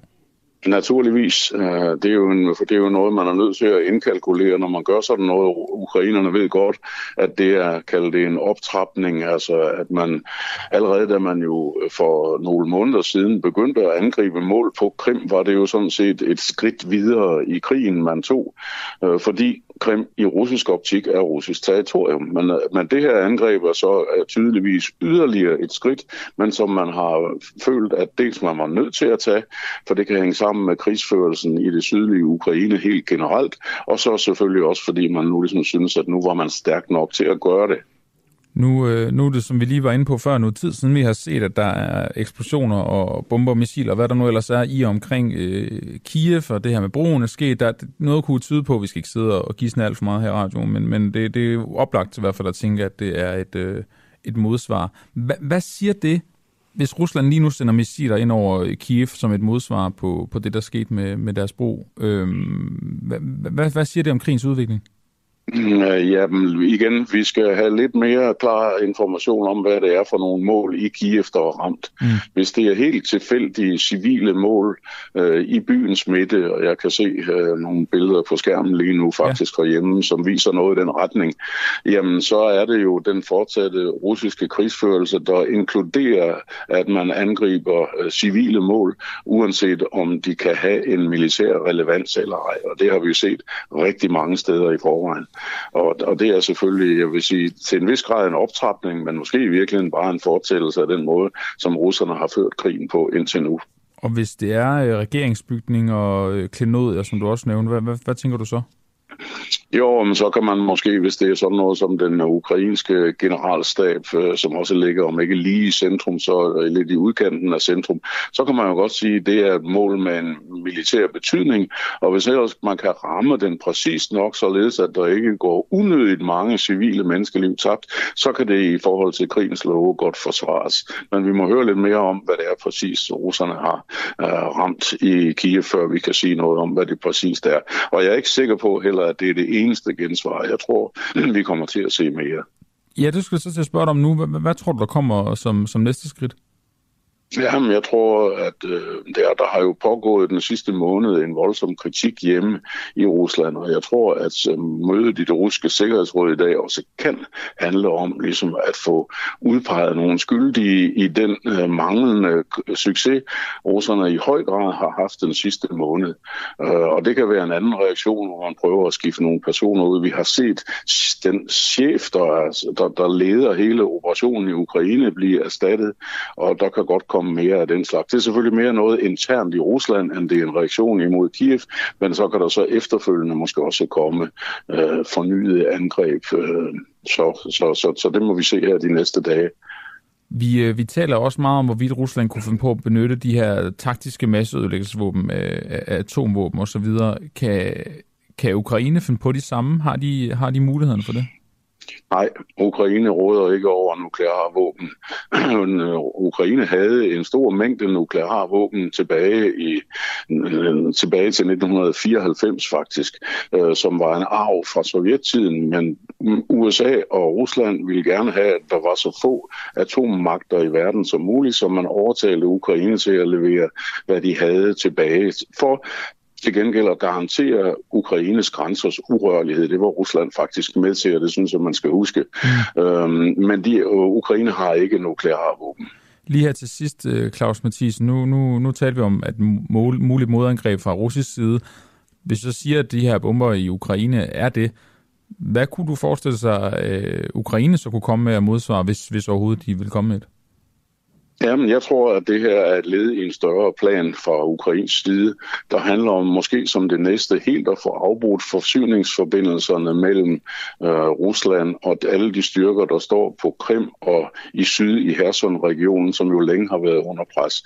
Og jeg tror måske, vi ser et ukrainsk fremstød imod byerne Tokmak, som er et jernbaneknudepunkt, og Melitopol, som er et vejknudepunkt, fordi kan ukrainerne afskære dem, øh, så har russerne faktisk ikke mange muligheder for at få fremført hverken forsyninger eller forstærkninger til de områder i syd, som de skal forsvare lige nu. Claus Mathisen, lektor i russisk ved Forsvarsakademiet. Tak for at holde os øh, opdateret på, hvad der er sket her over weekenden og her til morgen i, øh, i Ukraine i forbindelse med krigen. Og, øh, og fortsat god dag. I lige måde. Ja, det er altså nogle missiler, der netop her til morgen er flået ind over og ramt Kiev, som øh, kunne tyde på at være det russiske modangreb på, øh, på, at øh, deres bro, Krimbroen her, Kertjebroen, blev, øh, blev bombet lørdag morgen. Hej, du lytter til en øh, uafhængig morgen her på Den Uafhængige. Husk, at du også kan lytte med, når vi sender live hver morgen fra 7 til 9. Download vores app, tryk play, det er helt gratis. Nu vender jeg tilbage til det spørgsmål, vi, vi stiller den her morgen, og politikerne de bliver ved med at sige, at vi skal have mindre byråkrati, der skal være afbyråkratisering i, øh, i den offentlige sektor. Så stiller vi selvfølgelig spørgsmålet her på den uafhængige, jamen hvilke stillinger skal så forsvinde, når den offentlige sektor skal byråkratiseres? Det er selvfølgelig fornemt bare at sige afbyråkratisering, afbyråkratisering, afbyråkratisering. Okay, selve ordet er ikke så nemt at sige, men det er fornemt bare at sige det, og så ikke være mere konkret. Det vil vi gerne have, at politikerne bliver her på den uafhængige. Det er blandt andet derfor, vi er sat i verden. Og øhm, det gør vi så ved at øh, sætte ord på, hvad det egentlig vil sige. Det gjorde vi sammen med Lars Christensen, der er øh, økonom tidligere. Nu taler vi så også med politikerne for at få dem til forhåbentlig at blive lidt mere konkrete. Og en af dem, vi gerne vil tage med det om, det er dig, Lars Bøge Mathisen. Godmorgen. Godmorgen. Sundhedsordfører og beskæftigelsesordfører i Nye Borgerlige. Lars Bøge Mathisen, hvor meget skal der spares i byråkrati ifølge øh, Nyborgerlige i det offentlige? Ja, altså, øh, vi har sat nogle, øh, nogle måltal, som vi mener faktisk, at politikerne skal sætte sig selv, så borgerne kan måle på dem. Og en af dem, det er, at vi vil halvere regelmængden i løbet af 15 år. Det er således, at i, hvis du kigger tilbage i til skiftet, øh, der bestod, hvis man kigger på de statslige love og bekendtgørelser, så bestod de af 11 millioner ord. Nu her 20 år senere, så er regelmæssen øh, faktisk vokset til 21 millioner ord. Øh, og der vil vi simpelthen have et, øh, en halvering af det, som vi kommer tilbage til 2000-niveau. Okay, så, så vi skal simpelthen have, I vil vi gerne spare ord, men, men hvor mange penge vil I spare? Øh, jamen altså, det er, jo, det er jo løbende. Vi mener jo, at det offentlige kan, kan spare for, øh, for 0,6 procent hver år. Okay, men har I noget bud på, det er fordi Socialdemokratiet er ude at sige, at 2,5 milliarder kroner skal spares i administration og byråkrati. Konservative siger 8,5 milliarder. Hvor mange milliarder vil I gerne spare i administration og byråkrati? Jo, men altså, altså grundlæggende har vi jo en økonomisk politik, som over, kan man sige, over 15 år gør den offentlige sektor 10% mindre. Det er jo så den effektivisering, øh, som, som, der, som der ligger deri. Øh, hvis vi kigger, det, de tal, som de har, det er jo, kan man sige, Socialdemokratiets tal kommer fra øh, hvad at øh, administration og ledelse er stedet ude i kommunerne siden 2013. Der vil de så rykke tilbage til det niveau. Hvis vi kigger på konservativs bud, så er det fordi, de tager benchmarken fra de 10 bedste kommuner, øh, og det viser så, at man kan spare 8,2 milliarder derfra. Så, så det, det er nogle gode pejlemærker at have. Øh, vi, vi mener selvfølgelig, at man skal fortsætte den udvikling. Men, men I, har, I har ikke sat jer ned, når I siger, øh, der skal være mindre byråkratisering, så har I ikke sat jer ned og fundet et konkret tal og sagt, at det skal være så og så mange milliarder, der skal spares. I siger bare, at der skal være mindre af det. Nej, nej altså det, det, det, er, jo klart, vi mener jo ikke, at man skal, man skal, spare, man skal spare på den grundlæggende øh, borgernære kerneservice. Vi mener jo, det er netop det administration og, og ledelse, der skal spares på. Og det vi siger, det er, at for at man kan gøre det, bliver man nødt til fra Christiansborgs side at sætte de her over, overordnede rammer der på. Øh, og det er en af dem, det er for eksempel at halvere regelmængden. En anden det er, at hver gang, at der bliver indført en ny lov, så bliver der afskaffet to øh, to, to, to, to andre, øh, så skal vi begynde at bruge øh, solnedgangsklausuler langt mere, end hvad vi gør. Det vil sige, når der kommer en ny lov, så skal den automatisk løbes ud, hvis man ikke vedtager den igen. Det er også en af de områder, hvor man, vi, vi kunne afbiokratisere. Øh, og så vi mener vi også, at Folketinget de skal sætte sig som et mål, at der ikke, man ikke laver mere end 100 nye love for Folketinget hver år. Så vi vil nødt til helt over fra toppen af at tage ansvar for, at der ikke kommer mere byråkrati. Okay, men hvem er så den, den mest ligegyldige i det offentlige byråkrati, som skal fjernes? Det mest ligegyldige. Ja, den, altså personen, stillingen. Uh, det tror, jeg, jeg tror ikke, at du, jeg tror ikke, jeg forstår det spørgsmål. Mener du, at jeg skal gå ud og pege på, i, i hvilken, hvilken person i de 98 kommuner, der er? Der, ikke person, der men en, en stilling, du siger sådan noget med, at der er for meget ledelse, der er for meget administration. Hvilken ledelse skal, skal der fjernes? Jamen, det er jo lidt, lidt, lidt, et, lidt et tåbeligt spørgsmål. Vi har en decentral øh, styring. Det, som vi gør inden for Christiansborg, det er, at vi sætter øh, den økonomiske ramme til kommunerne, øh, og, så har, og så skal de jo styre øh, efter dem. Altså, det, det, det, det er næsten et spørgsmål, som jeg kunne have fået fra enhedslisten, når de siger, hvad, hvilken, hvilken af sygeplejerskerne er, der skal fyres på hvilken afdeling, i stedet for, at de kigger på, at man, man rigtig kunne bruge pengene på en anden måde. Jeg kan jo ikke sidde her og sige, at inde i Aarhus Kommune, jeg kan sige, at hvis vi kigger på Aarhus Kommune, så har de flere journalister ansat, end, der, end byens avis for eksempel har ansat. Og det kan jeg da godt undre mig over, hvorfor man vælger at gå den vej. Men det er fordi, øh, Lars, der, siger, når du siger, at der skal være mindre øh, byråkrati, og der skal skæres i ledelse og sådan noget, så, så vil jeg bare gerne have, at det bliver mere konkret. Det, fordi hvis du siger, at vi vil bare skære i pengene, øh, sådan at kommunen eller regionen, eller øh, hvad det nu kan være, der, der skal have færre penge, så ved du jo ikke i sidste ende, om det så er i ledelsen, den bliver fjernet, for det, det vil du ikke sige, men så jeg vil bare høre, om du har øh, konkrete eksempler på steder, hvor du gerne vil have skåret i byråkratiet, når du siger, der skal være mindre ledelse for eksempel, eller hvad det nu kan være. Nå, jo, jo, jamen, jeg, altså jeg har jo masser af steder, hvor jeg synes, at, at man kan gøre, men derfor er det jo ikke min ret til at kunne bestemme ude i kommunen. Jeg synes, så, så sådan helt konkret så en kommune som Aarhus Kommune. Tidligere der havde man en, en skoleinspektør, en viceinspektør og en, en enkelt sekretær på en skole. I dag har man et massivt ledelsesteam, så du på nogle skoler har op til seks ledere, som så har sekretær ansat derunder. Og fordi de er så mange i et ledelsesteam der, så er der blevet sat en ekstra områdesleder ind, som så skal have deres team op, og så den områdsleder taler så ind videre ind i systemet. Det vil sige, at man putter øh, flere mennesker ind i de forskellige ledelseslag, inden oplysningerne kommer ind fra centralhold ud til decentralhold. Så det er sådan et helt konkret sted, hvor, hvor, hvor, hvis jeg skulle sidde ude i kommunen, hvor jeg ville begynde at, at, at kigge på de der øh, stillinger. Men det er jo ikke vores opgave, kan man sige, fra Folketinget, at skulle diktere præcis, hvor Aarhus Kommune de finder de her. Nej, nej, det er ret nok, men jeg tænker, som vælger det er jo rart at vide, når der bliver sagt sådan ord som byråkrati, byråkrati, byråkrati, så er det meget rart at vide, hvad det betyder, når en politiker siger det. Hvad, hvad, hvad tænker vedkommende, øh, når, når der bliver sagt det? Men, det? men det har du også svaret godt på der, synes jeg faktisk, Lars Borg Mathisen. Det, det vil jeg godt øh, sige tak for dig til. Jo, men jeg, jeg, jeg kan godt give komme andre eksempler. Altså hvis du kigger på, på, på jobcentrene, øh, hvis man tager den lovgivning, som ligger der omkring jobcentrene, det er 29.000 sider, som, som man er kommet op på der, der mener vi jo, at vi skal skrotte hele det system, og det vil sige, at vi skal lukke jobcentrene ned. Det er jo en masse mennesker, som også sidder og arbejder med administration og byråkrati og, og, og papirarbejde og dokumentation. Vi mener simpelthen ikke, det system det virker, så det er et andet sted, hvor vi helt konkret vil fjerne nogle ting. Lars Borg Mathis, nu nævnte du øh, til at starte med det her med de her regler. Der er kommet for mange regler. Du nævner med, at vi er gået fra 11 millioner ord til 21 millioner ord. Jeg kan godt tænke mig at høre, om du kan give mig et eksempel på, på tre overflødige regler. Øh, ja, Jamen, jamen øh, det, det, det, det kan jeg godt.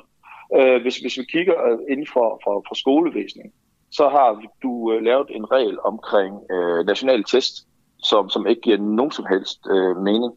Så Hvad er det for en regel? Øh, jamen, det er at lave de nationale, de nationale test, skal man huske på, de, de er jo lavet for, at man skal kontrollere skolerne og op imod folkeskolereformen i 2013. Og så skulle, og så, og så skulle en 8. klasses elev nu, eller 9. klasses elev skulle la- kunne, kunne læse fremadrettet som en 8. klasses elev. Og det besluttede man helt tilbage i 2030. Jeg ved godt, det er 10 år siden, men det er bare et eksempel på, fordi det er noget, der bliver ved med at følge, som så fylder derude. Og så derfor det er skal reglen om, at der skal være de her undersøgelser, skal fjernes? Præcis, fordi det, det er jo sådan et klassisk byråkrati, og hvor man, skal, hvor man så skal afrapportere ind, hvor man så kan lave nogle rapporter for at kunne følge, om den her trend derude, den sker. Og de er, de er lavet dårligt, de er ikke den rigtige værdi. Øh, og det er sådan et konkret eksempel på det. Okay. Det, andet, det, er, det, det andet er, hvis du kigger på tiden, som øh, pædagogerne de bruger med øh, børnene. Hvis du går tilbage til år 2000, der brugte pædagogerne cirka 56 procent af deres tid øh, sammen med børnene. Nu bruger de kun 51 procent af tiden sammen med børnene. Og det betyder faktisk, at hvis man rullede de her byråkrati tilbage fra pædagogerne, så kunne du faktisk opnå minimumsnormeringerne, uden det vil koste flere penge. En af de ting, som de skal, de skal skrive ind til, det er, at de skal lave øh, det, der hedder øh, skoleparatsundersøgelser for samtlige elever på samme måde, eller for samtlige børn på samme måde, selv om der er meget stor forskel, og selv om man kan have en, en hurtig samtale med forældrene, og så er de udmærket godt ved, at der er nogle børn, som der ikke er et, et problem med, eller nogen, der ikke er udfordringer med, men de skal alligevel sidde og lave skemaet for hver af de her børn. I stedet for, at man bare gav frihed derud til, til, til institutionerne, og de så sagde, okay, her hvor der giver mening, så laver man den her indrapportering, hvor vi rent faktisk skal have nogle samtaler med børnene, men for de børn, hvor det, hvor det ikke giver mening, så er der ingen grund til at have de her ting. Og den tredje regel? Ja, men den, den tredje regel, det er, øh, det kan, der kan vi kigge, øh, vi kan både kigge, vi kan stadig kigge på børneområdet, vi kan også gå over og kigge på øh, sådan noget som... Hvad med sygehusene? Øh, jeg vil godt tænke mig at have noget fra, fra sygehusvæsenet. Er der en regel der, du gerne vil fjerne? Uh, ja, jeg, jeg kunne godt tænke mig, at uh, det, den, den, det bøvle byråkrati med, at de her IT-systemer, de ikke taler sammen. Hvis du flytter en, uh, en patient for eksempel fra Aalborg til, til, til Aarhus sygehus, så er det nødvendigt, at de sygeplejersker, de rent faktisk sidder manuelt og printer deres lægejournaler ud, fordi systemerne ikke kan tælles, tale sammen. Det er fordi, man har lavet sådan et byråkratisk system, hvor systemerne ikke kan snakke sammen. Men det er vel ikke en regel? Det er vel ikke en lov, det der? Øh, jo, det er jo, det er jo, nogle, det er nogle regler om, hvilke systemer du skal bruge fra, fra i de forskellige regioner. Og der bliver vi nødt til at ensarte de, de regler, således at der ikke er unødig byråkrati og unødigt arbejde med, hvor, hvor, hvor, hvor sygeplejerskerne skal printe ud, når de skal så sende op. Så det er jo også et, et godt Men, men, ja, men vil du så ikke erstatte en regel med en ny lige der? Så får vi jo ikke færre ord, lige umiddelbart. Nej, men, jeg, jeg anerkender, hvis, det er også derfor, at vi siger, at hver gang hvis vi, vi laver en ny regel, så skal vi fjerne to. Jeg anerkender jo også, at vi som en, en offentlig sektor har behov for også at komme med nye regler og nye... altså ellers skulle man bare stoppe fuldstændig af det. Det tror jeg også vil være urealistisk. Så der kan godt komme nye regler, kan selvfølgelig godt komme nye retningslinjer, men derfor skal man huske at fjerne to, hver gang man indfører en. Det er derfor, vi vil, vi vil knæsætte det grundlæggende principper. Lars Bøge Mathisen, sundhedsordfører og beskæftigelsesordfører for Nyborgerlige. Tak for interviewet her. Jeg synes faktisk, vi, vi, øh, vi kom lidt tættere på, hvad fanden det betyder, når I politikere I bliver med at sige afbiokratisering. Det, øh, det er godt. Vi fortsætter jagten, vil jeg sige, de, de kommende dage. Men tak fordi du var med her til morgen. Jamen, øh, hvis I skal have flere konkrete eksempler, så ringer I bare. Det skal vi nok gøre. God dag. Det er godt, hej.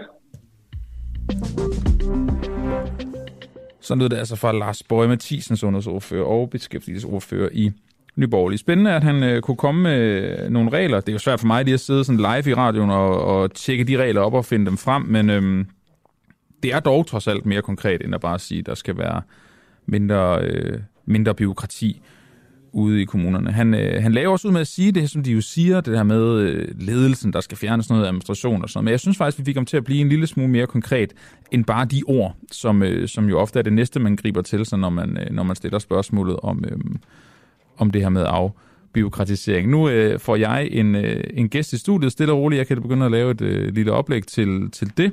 Vi skal nemlig tale om, det her det, bliver, det skal nok blive godt, om mad i valgkampen. Det øh, kunne godt tyde på, at det er et nyt form for, for supervåben. Vi har i hvert fald her på Den Uafhængige lagt mærke til, at, at der er en anden form for madtrend i, i det politiske landskab, specielt her under, under valgkampen, hvor politikere og kandidater osv., de deler billeder, hvor de serverer hotdogs og pizzaer og så videre. Øhm, og i forbindelse med Mette Frederiksen har det her med makralmaderne, det kan så godt være, at det faktisk også er, er min egen skyld, han har sagt, eller journalisternes skyld, at det er blevet så stor en, øh, en ting. Det kan være, at jeg kan tale med, med min gæst om det. Det er dig, Karoline Nyvang. Velkommen til, godmorgen. Nej, det er det ikke. Jeg skal tale om Rwanda. Du skal tale om Rwanda? Okay, udmærket. Jamen, så, øh, så rykker jeg rundt i mine, øh, mine papirer her. Mik- Michaela Bendiksen, undskyld, velkommen til. Øh, Michaela, det, der var lige noget. Der var... øh, nu skal du se, jeg skruer lige op for dig her. Det beklager jeg. Øh, du er formand for Refugees, velkommen. Ja. Velkommen til. Tak. Jeg finder bare det andet papir frem. Jeg har, har interviewet her. Vi skal, Okay, nok, okay. vi skal nok tage det rigtige. Michael, nu skal du høre, øhm, vi taler om mad senere. Men det, har du lyst til at tale om mad? Ej, det skal vi ikke gøre. Det skal vi ikke gøre.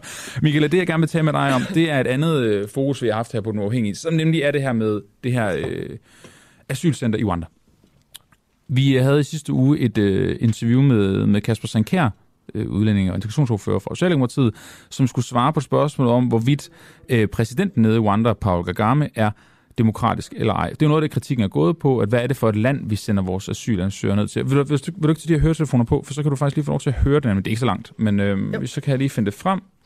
Her, det burde gerne komme her. Mm, Det, det som sagt, altså det, jeg tror, jeg er ikke øh, ekspert i indrigspolitiske øh, forhold i Rwanda. Jeg kan i hvert fald bare sige, at nej, det er klart, Rwanda er jo ikke et demokrati, og ikke et land med en styreform, som, som vi kender det her fra Nordeuropa og, og Vesteuropa. Altså der, der har de jo en helt anden, øh, ja, der har de jo en anden både øh, øh, sådan politisk kultur og historie, og, og, og jo også en anden øh, styreform. Øh, det giver vel lidt sig selv, men det, men det som, som jeg prøver at forklare, det er, at jeg synes i virkeligheden ikke, at det er det, der er det relevante her. Fordi mm. hvis vi kun kan samarbejde med lande, som er demokratier på samme måde, som øh, vi selv er det, øh, jamen så er der altså meget få lande i verden, vi kan samarbejde med. Og i en tid, hvor problemerne kun er grænseoverskridende, øh, ja, så øh, stiller det os jo rigtig svagt i forhold til faktisk at kunne være en del af løsningen på de store udfordringer, verden står overfor. Uanset om det er klimakrise, eller det er et asylsystem, som er brudt sammen. Hvad tænker du, når du hører Kasper Sankær sige det her? Jeg tænker, at det handler jo ikke øh, om at, at samarbejde med Rwanda. Vi kan da sagtens samarbejde med Rwanda og med alle mulige lande på mange forskellige måder. Øh, De behøver ikke at være, have samme styreform som os, øh, eller samme retsgarantier eller sikkerhed, som vi har. Men det her, det handler jo om, at vi vil sende vores asylansøgere og flygtninge derned, og de skal så have deres sag behandlet i Rwanda, og de skal også blive i Rwanda, hvis de eventuelt får asyl. Og det er også Rwandas ansvar at sende dem hjem, hvis de ikke skal have asyl. Og det er en helt anden situation. Der kan man jo kun øh, overføre sådan en ord, Altså i, i det hele taget skal man slet ikke øh, give sådan en opgave til nogen andre. Den skal man selv påtage sig, for det er jo en del af hele tanken omkring flygtningefordeling, at hvert land har et ansvar for, for at tage imod sine flygtninge.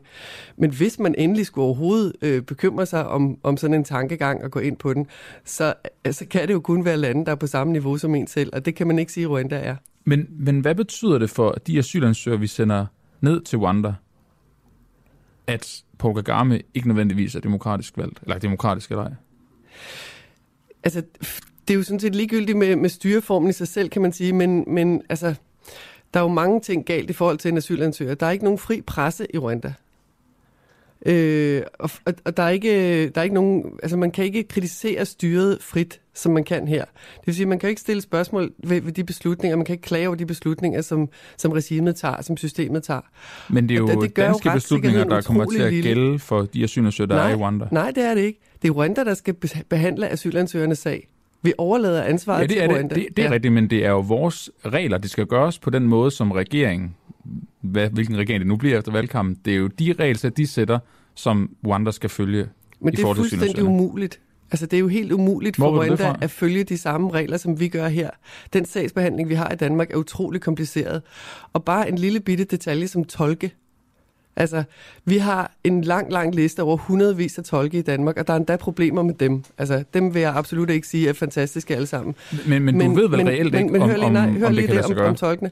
Altså, i, i Rwanda, der ville det jo så forudsætte, at Rwanda lige pludselig havde hundredvis af tolke, som kunne tale arabisk og farsi og pashtu, og jeg ved ikke hvad, alle mulige forskellige sprog, som er meget, meget langt væk fra, fra deres område. Og de skulle så kunne oversætte til Kinyarwanda, som er et lille sprog, som er deres eget sprog, ikke? Det er jo umuligt. Altså, det, det ved- det har de jo simpelthen ikke. Jamen, og det uden ved vi vel tolke kan reelt man jo ikke. have en asylbehandling. Vi ved vel ikke reelt, om det kan lade sig gøre? Jo, det ved vi. Hvordan vi kan ved, du vide der det? ikke er de tolke i Rwanda. Men de kan det vel få. De får også nogle penge Hvordan for at skal tage de få imod dem? Jamen, de får nogle Hvor mange penge, år og så vil det tage, hvor mange år vil det det ved tage en araber at lære perfekt Kinyarwanda, så du kan oversætte mellem arabisk og Kinyarwanda? Det, det er ingen endelse. Nej, men det er jo ikke noget, man lige gør fra den ene, den ene dag til den anden, vel? Og du oplever Det er ikke, at regeringen har har, opbygget har igennem tænkt over det her? i Danmark, det her. Du oplever ikke, at regeringen har, har tænkt over det her, når, når de Nej, fremsiger det her det har forslag? de faktisk ikke. Altså, alle NGO'erne i Danmark har jo stillet en lang række spørgsmål til dem omkring det her. Vi er alle sammen utrolig kritiske, fuldstændig kritiske over for den her idé. Og vi har stillet en lang række af konkrete spørgsmål. Hvordan skal det og det for- foregå? Hvad er løsningen på de og de udfordringer? Og regeringen svarer jo ikke på det. Vi har ikke fået nogen svar på alle de her konkrete, præcise spørgsmål. Er, øhm, er forholdene for asylansøgere gode i Danmark? Nej, det synes jeg ikke. Jeg lever blandt andet af at kritisere dem. Eller ja. jeg lever ikke af det, men det, jeg har gjort det til mit, øh, et af mit formål i livet her. Øhm, Så de er ikke gode i Danmark, og du ikke tænker, de bliver dem, dårligere de i er Rwanda? bedre, De er bedre end rigtig mange andre steder, trods alt. Okay. Sådan er det jo med Danmark. Vi er ikke perfekte, men vi er trods alt bedre end mange andre steder. Nu, nu har vi... Men øh, Rwanda er en helt anden verden. Det kan man slet, slet ikke sammenligne. Nu har vi den her idé om, at asylansøgerne skal behandles i øh, Rwanda, lad os bare sige i et andet land. Det er jo ligesom det, der er hele grundideen med det. Det skal ikke være i Danmark, at, at deres sag bliver behandlet. Hvis nu vi siger, at de får forhold, der er bedre, end de er i Danmark, vil du så bakke op om ideen? Jamen forhold, hvad mener du med forhold? Deres behandling. Altså en asylprocedure, som er mere retfærdig end den danske, eller mener du en fremtid, som er bedre, end de vil få den i Danmark? Det er jo meget kompliceret, det her med asylansøgere og flygtninge. konkret, Det er jo jamen ikke det er det, det er det, det er det, men det lad os kigge på det behandlingen. handler om. Det er jeg helt med på, men i forhold til, hvis man er asylansøger, så er der en sag, der skal behandles.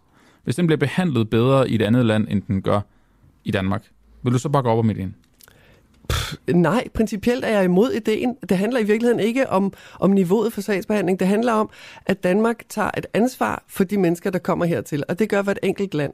Det er hele fundamentet i flygtningekonventionen, at hvert land tager et ansvar for dem, der kommer og ligesom deltager i, i at løfte ansvaret for verdens flygtninge. At man ikke bare kan, skal, skal kunne afvise en flygtning på grænsen, og man heller ikke skal kunne sælge en flygtning, som det er det, vi er i gang med nu.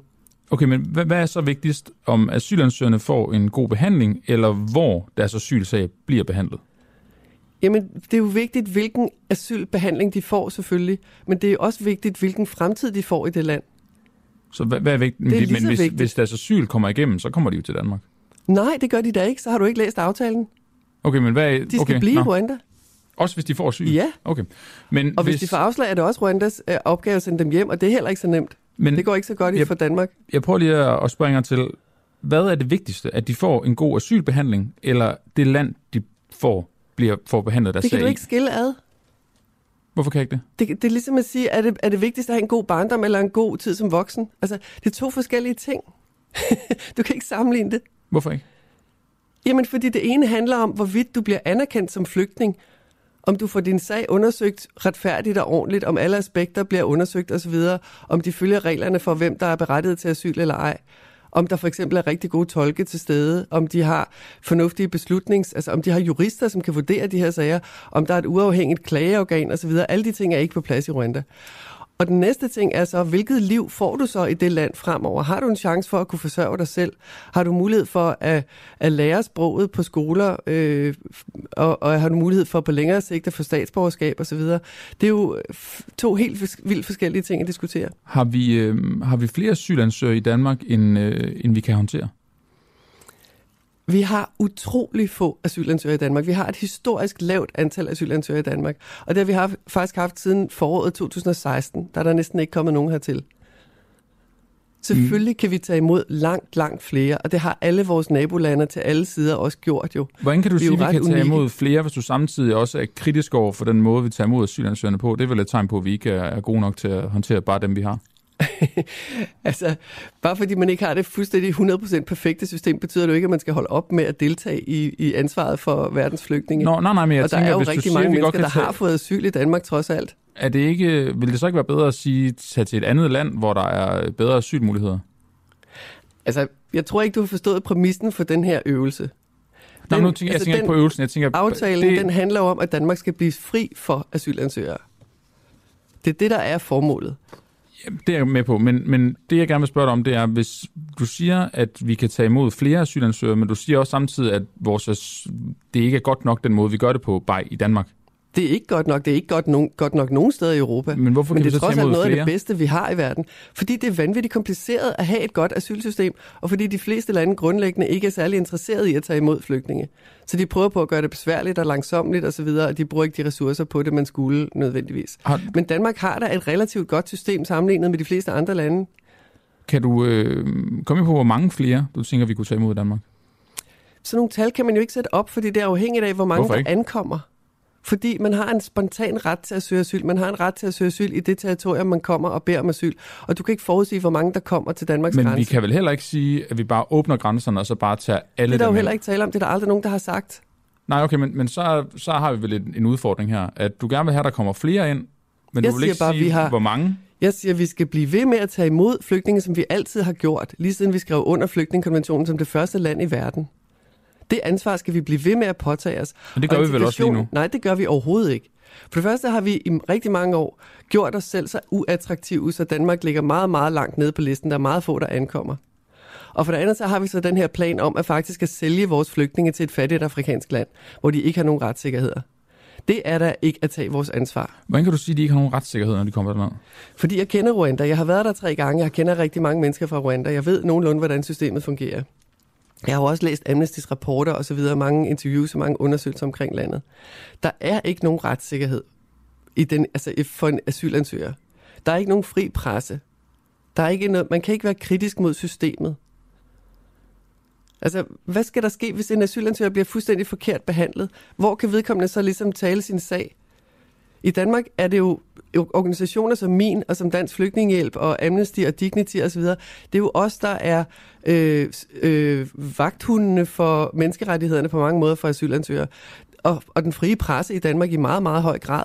Hvis den meget lange række af forkerte sager og uretfærdige behandlinger osv., hvis de aldrig var kommet frem i den danske presse, så var vores asylsystem jo fuldstændig øh, latterligt dårligt i dag. Det er da i høj grad på grund af den frie kritik, som, som er mulig i Danmark, at man trods alt får rettet op på nogle fejl undervejs.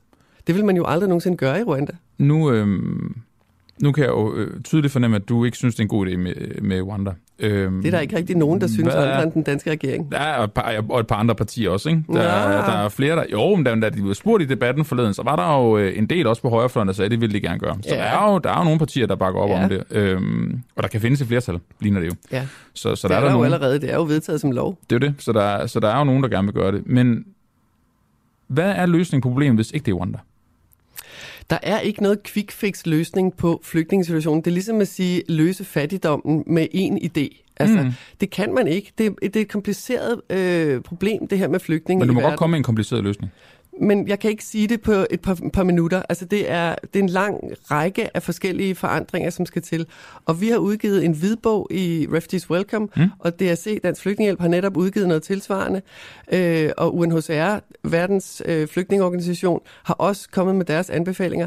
Vi har altså en lang række bud på ting, som alt i alt samlet set øh, ville kunne skabe en bedre situation, end vi har i dag. Hvad, hvad er et der er budene? ikke et quick fix. Og det Nej. der med at overføre asylansøgere fra et rigt og sikkert land til et langt dårligere land på alle måder, øh, set fra en Jamen, det er det, er med på, men, men det kan, er jo absolut ikke nogen det er det, jeg er med på, men kan du, kan du komme... Nu siger du, der er flere ting, I peger på. Kan du komme med en af tingene?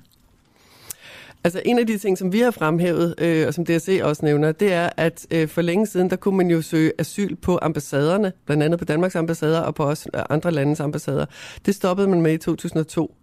Og det er jo faktisk en sikker adgangsvej. Øh, altså et af argumenterne, de bruger Socialdemokratiet mod den her, eller for at, at vedtage den her Rwanda-plan, det er jo blandt andet, fordi de siger, at de gerne vil stoppe de farlige rejser til Europa, at folk mister livet på vejen hertil. Og det er vi da i høj grad også interesseret i, hvis det kunne stoppes på en eller anden måde. Men den her plan løser det jo ikke overhovedet, fordi folk skal stadig til Danmark for at søge asyl, så de har allerede risikeret livet, når de kommer hertil. Så det er jo helt ulogisk. Og man kunne jo faktisk tilbyde folk rigtig mange sikre måder at, at søge asyl på, hvis det virkelig var det, man var interesseret i. Så kunne man jo genåbne for asylansøgning via ambassaderne. Det kunne man gøre i samarbejde med EU. Hvis alle EU's lande gjorde det, så ville Danmark jo ikke nødvendigvis blive overbebyrdet af den grund. Så nogle fælles løsninger Mm. og fælles fordelingsnøgler i EU osv., det har Danmark jo aldrig nogensinde været fortaler for, i hvert fald ikke de sidste mange år. Det kan være, at vi skal prøve at spørge nogle politikere, om, øh, om de kunne overveje at, at gøre det. Øh, Michael Bendix, vi har ikke mere øh, tid. Tak fordi du kom ind. Velbekomme. formand for Refugees Velkommen, og ikke en, der skal tale om mad i valgkampen. Det gør vi med nogle andre, vi kalder det. Det eneste, jeg tror, vi skubber til i morgen, der, der er så mange gode snakke, og, øhm, og tage fat i, så vi kan tale om, øh, om politikere og mad i valgkampen på et, øh, på et andet tidspunkt. Nu øh, skal vi øh, tænke videre til at tale om ATP. Det er det her pensionsselskab, som jo øh, er en tillægspension, som vi alle sammen, alle danskere, betaler til, når vi øh, får vores løn. Det, der så er spørgsmålet, det er, gambler pensionsselskabet ATP med de penge, som vi alle sammen er tvunget til at betale? Det vil jeg gerne tale med dig, Peter øh, Mosbæk, om. Godmorgen. Godmorgen. Du er privatinvestor, så er du tidligere økonom i, øh, i Danske Bank. Øhm, pensionsselskabet ATP, som sagt, som vi alle sammen betaler ind til, de har lidt et ekstremt stort tab det første halvår af 2022 på 57 milliarder, hvilket er 36 procent af deres egen kapital. Peter, den her snak, der har vi to en øvelse i, at det gør det så forståeligt som overhovedet muligt, hvordan fan det her det kan lade sig gøre. det, øh, det, det skal nok gå fint. Men jeg vil godt starte med at spørge dig, Peter. Forstår du, hvad det er, der er sket, når vi kan se, at ATP har tabt så stort milliardbeløb? Altså jeg vil sige det på den måde, at da jeg læste i første omgang, der, var, der forstod jeg det ikke, men nu har jeg brugt nogle, øh, nu har jeg brugt nogle uger til at, til, at, til at kigge lidt på det, så nu, har jeg en, nu, nu føler jeg, at jeg har en bedre forståelse af, øh, hvad det er, der er sket. Men, men samtidig vil jeg så også sige, at det er, det er svært at læse ud af deres egen kommunikation. Øh, og det er, en af, det er en af de problemer, jeg har lidt med det. Jeg synes at generelt, at kommunikationen er svær, og jeg tror, det er langt de færreste danskere, der er klar over, at ATP for en del af deres portefølje rent faktisk giver deres egen kapital eller investerer for lånte penge. Hvordan kan det lade sig gøre at tabe så mange af vores allesammens penge? Jamen, der, der skal vi jo tilbage til, hvis, hvis jeg lige skal give en lille, en lille bitte baggrund på, hvad ATP og deres, deres model den er. Hver gang der er en dansker, der indbetaler 100 kroner til ATP, så de 80 kroner af dem, de går til, de går til at blive investeret i lange, sikre, øh, 30-årige obligationer, eller hvor langt det nu er, og de 20 procent, det er så der, man tager mere risiko. Og ATP har ligesom alle os andre, de har været i den situation, at de der 80 kroner, som er blevet investeret i obligationer, jamen de har over de sidste, sidste 10 år måske i gennemsnit blevet, er de blevet investeret til 1% i rente. Så de har været under pres for at kunne skabe et fornuftigt afkast over på, øh, på, på, de, på de 20 kroner, for, for hvor de kan tage risiko. Der er flere øh, professorer, som har, øh, som har kritiseret modellen. Så det, er, det, det, jeg tror, der er sket, og det man kan se, jamen, det er, at de har prøvet i, øh, at, at, at øge det forventede afkast på denne her egenkapital af de her 20 kroner. Og det har så medført, at de har opbygget en, en at de har udviklet en model, øh, hvor de så øh, går ind og bruger deres egen kapital, låner nogle penge og så øh, fylder væsentligt mere risiko i. Og det går jo, øh, det går, jo, det går jo godt, så længe markederne stiger, men, men problemet med at investere for lånte penge, det er, det er, noget, det, det er ikke så godt, når, når markederne falder. Og det er så det, vi har oplevet i, øh, i første halvår, og lige nu ser det jo ikke væsentligt bedre ud i anden halvår. Nej, det er jo det, og, og, men Peter, det var egentlig også mit spørgsmål. Altså man kan sige, det der med, at det er vores allesammens penge, de investerer, det gør jo, at man, man kunne tænke, eller det gør jeg i hvert fald, sidde her og tænker, så skal de dele med også passe ekstra godt på. Det, det er jo så, hvad det er. Men, men når, man, når man hører, at der er nogen, der har tabt penge i deres investeringer, så kan jeg ikke være med at tænke, at det hører vi jo om alle steder fra. Altså, at det er et dårligt tidspunkt at investere i, så har, har de ikke bare været uheldige, ligesom alle andre er? Eller er der noget ekstraordinært over det her? Jo, men det, selvfølgelig vil jeg, jeg tror, vi, tror, vi alle sammen har, har, har tabt penge, eller i hvert fald, i, i hvert fald langt de fleste. Øh, udfordringen er jo bare, øh, om du har råd til, om du har, om du har råd til at tabe de penge, og, og, og, og hvilke konsekvenser øh, det har. Ikke? Og også den, lidt også den måde, de har tabt det på. Fordi den måde, de har bygget deres portefølje op, det er de her 80 procent, der ligger 100 procent sikkert. Men det, de rent faktisk har gjort i de, de 20, det er, at de udover har, har købt aktier og ejendom og alt muligt øh, private equity og sådan noget, så har de faktisk købt endnu flere obligationer øh, til, til, til, til, til en lav rente. Så, så de har, du er som, som pensionsopsparer hos ATP, er du endt med en portefølje, hvor der ligger ultra mange øh, obligationer i, og det er på et tidspunkt, hvor renten den har været 0. Og det er så det, der er gået galt her. Altså de har opbygget en, de har opbygget en model i forventning om, at hvis aktier klarer sig dårligt, så klarer obligationer sig godt. Men det, der er sket i, øh, i første halvår, jamen det er jo, at både aktier og obligationer har klaret sig dårligt. Og det kan man så sige, det, det er selvfølgelig måske øh, uheldigt, men, men at opbygge en, en model, på det, med, det, med det udgangspunkt på et tidspunkt, hvor renten er 0. Altså det, det er nemt at komme bagefter og sige, at det var måske ikke super smart, men... Men det var det jo men, ikke. Ja, ja, nej, det var det, det, det, det, var, det var det ikke. Øhm, og så kan man jo sige, at en anden ting, det er jo, at ATP er jo så store. Øhm, så det er jo en eller anden... Hvis nu snakker vi om de her systemiske, vigtige øh, banker og sådan noget, men ATP er jo også voldsomt vigtig for, øh, for, for det danske samfund, fordi de er så, så stor en investor, øh, der, understøtter, der understøtter Danmark. Peter Mosbæk, når du, når, når, når du sidder og kigger på det, øh, som, som mm. du har gjort jo med en langt skarpere hjerne, end, end da jeg sad og læste dit, øh, dit lange skriv om det, Mm. øh, tænker du så, at de kunne have forudset det her, eller undgået det? Altså, jeg, jeg mener, man kan... Nu skal jeg passe på, hvad jeg siger, men jeg, jeg mener lidt, de har forsøgt at blæse og have mel i munden samtidig. Altså, hvis man vælger en, en, øh, en model, hvor man har en garanti, og hvor man garanterer betalingerne, det vil sige, at man investerer i de her lange øh, 30-årige obligationer og siger, at det, det er vores model, så bliver man også nødt til at acceptere, at det afkast, som man kan forvente at få, det bliver lavere. Og det, det, som jeg lidt ser det gør, det er, at de har prøvet at kompensere for den model ved at tage væsentligt mere risiko i deres, øh, i, i deres egen kapital, og det synes jeg ikke er optimalt. Hvordan, øh, hvordan kan det her påvirke os alle sammen, som jo, som jo indbetaler til ATP hver måned? Ja, der, der er jo flere ting i det. Ikke? Nu ved jeg jo ikke, hvordan deres portefølje ser ud. Det kan jo sagtens være, at de har nedbragt risikoen, og der ikke er så meget risiko nu. Men, men, men vi ved, at hvis vi kigger på den portefølje, som de havde på 30. 6., hvis den falder med 30 procent, så er deres egen kapital stort set væk. Øhm, og så kan man sige, at 30 procent er selvfølgelig meget, men, men i den portefølje, der ligger rigt, rigt faktisk også nogle unoterede noget, som aldrig rigtig blev nedskrevet i første halvår, så det er lidt tvivlsomt om, hvor meget de er værd, og Finanstilsynet er kommet med et påbud og sådan noget. Og, og, og det er klart, at vi må aldrig nogensinde komme i en, øh, en situation, tror jeg heller ikke, det håber jeg heller ikke, men, men hvor ATP kan blive presset til at sælge finansielle aktiver i, øh, i, i markedet, fordi det vil jo lægge et kæmpe pres på det her. Ikke? Vi ved alle sammen, hvor, øh, hvor, hvor, øh, hvor presset det danske obligationsmarked er. Vi er gået fra en, en 2% fastforrentet til, en 7%, til næsten en 7% fastforrentet i løbet af, af, af 9 måneder. Så hvis der kommer nogen, og uanset hvem det er, skal sælge, jamen, så, så, så kan markedet falde, falde helt sammen.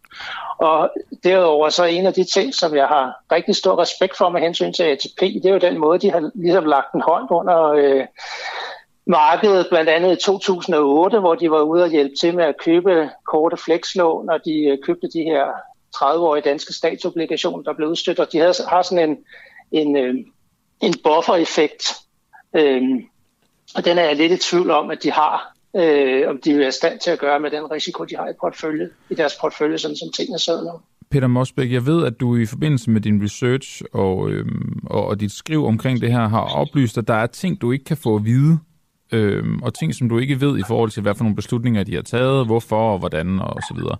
Hvordan kan det være, at vi, eller du, ikke kan få det at vide, når det jo er dine og mine penge, de investerer? Ja, det er måske også, det er måske også lidt hårdt at sige. Jeg har, jeg har, ikke, jeg har ikke efterspurgt ting. Jeg har bare taget det ting, som jeg har kunne læse ud af deres, øh, der, deres regnskab. Så det er ikke, fordi jeg har været på en eller anden... Øh, Nej, så ud fra de Ja, offentlige ting, ja, kan du ikke se det hele. Nej, du kan ikke, du kan ikke 100% se, hvordan deres portefølje er. Du kan ikke se, deres, øh, du kan ikke se hvad deres derivat eksponering er, hvor meget risiko de har. Øhm, Men det kan da være, at vi Det- skal undersøge det sammen her på Den Uafhængige, og, og, og, og med dig med på siden, for at finde ud af, hvis vi kan få nogle flere oplysninger, og så blive klogere på, hvad det er, der, er- der er gået galt. ja, det er absolut. Ja, okay. det er en, øh, det, Peter, øh, er, er der ikke nogen regulering fra staten i forhold til, hvordan ATP investerer vores allesammens penge? Jo, altså ATP har jo deres, de har jo deres egen lov, og den er jo også, den, den bliver jo, den Har bliver de deres ændret egen lov? Oh, okay, så staten har lavet en lov for ATP. Ja, ja godt nok. der gælder deres egen investering. Ja, klart. De har deres egen investering. Øhm, så de er også, og de er også underlagt, øh, de er underlagt finanstilsynet og alt sådan noget, men, okay. øh, og har en bestyrelse. Så det, øh, og der har været, der er alle mulige høringer. Der, der, foregår, der foregår en masse ting. Øh, men, men, men altså, hvis jeg skal, jeg ved ikke om alle de mennesker, der sidder i bestyrelsen i ATP, hvis jeg skal våge mig en lille smule, de, de er klar over og vil være i stand til at forklare ATP's investeringsmodel, som den, øh, som den ser ud i dag. Det kunne jeg i hvert fald godt stille mig en lille smule tvivl overfor. Det er, det, er, det er kompliceret, det her. Ja, det, det, det er jo nemt at høre. Øh, Peter Mosbæk, i, øh, i, øh, i fredags, da jeg sad og forberedte mig til det her interview, så, så havde vi to en snak sammen, og så tog vi begge to efterfølgende på weekend, og så var jeg sammen med nogle, nogle venner i lørdags øh, og fortæller om den her historie, vi skal fortælle i dag. Og så er der en, der siger, i, øh, i den der forsamling, som jo ikke er nogen ekspertise på området overhovedet, men vedkommende havde læst, at øh, der er eksempler på, at øh, computere kan investere penge bedre, end mennesker kan. Og det gav mig lyst til at stille dig følgende spørgsmål. Vil en computer kunne have investeret vores allesammens penge i ATP bedre, end ATP har gjort det, tror du?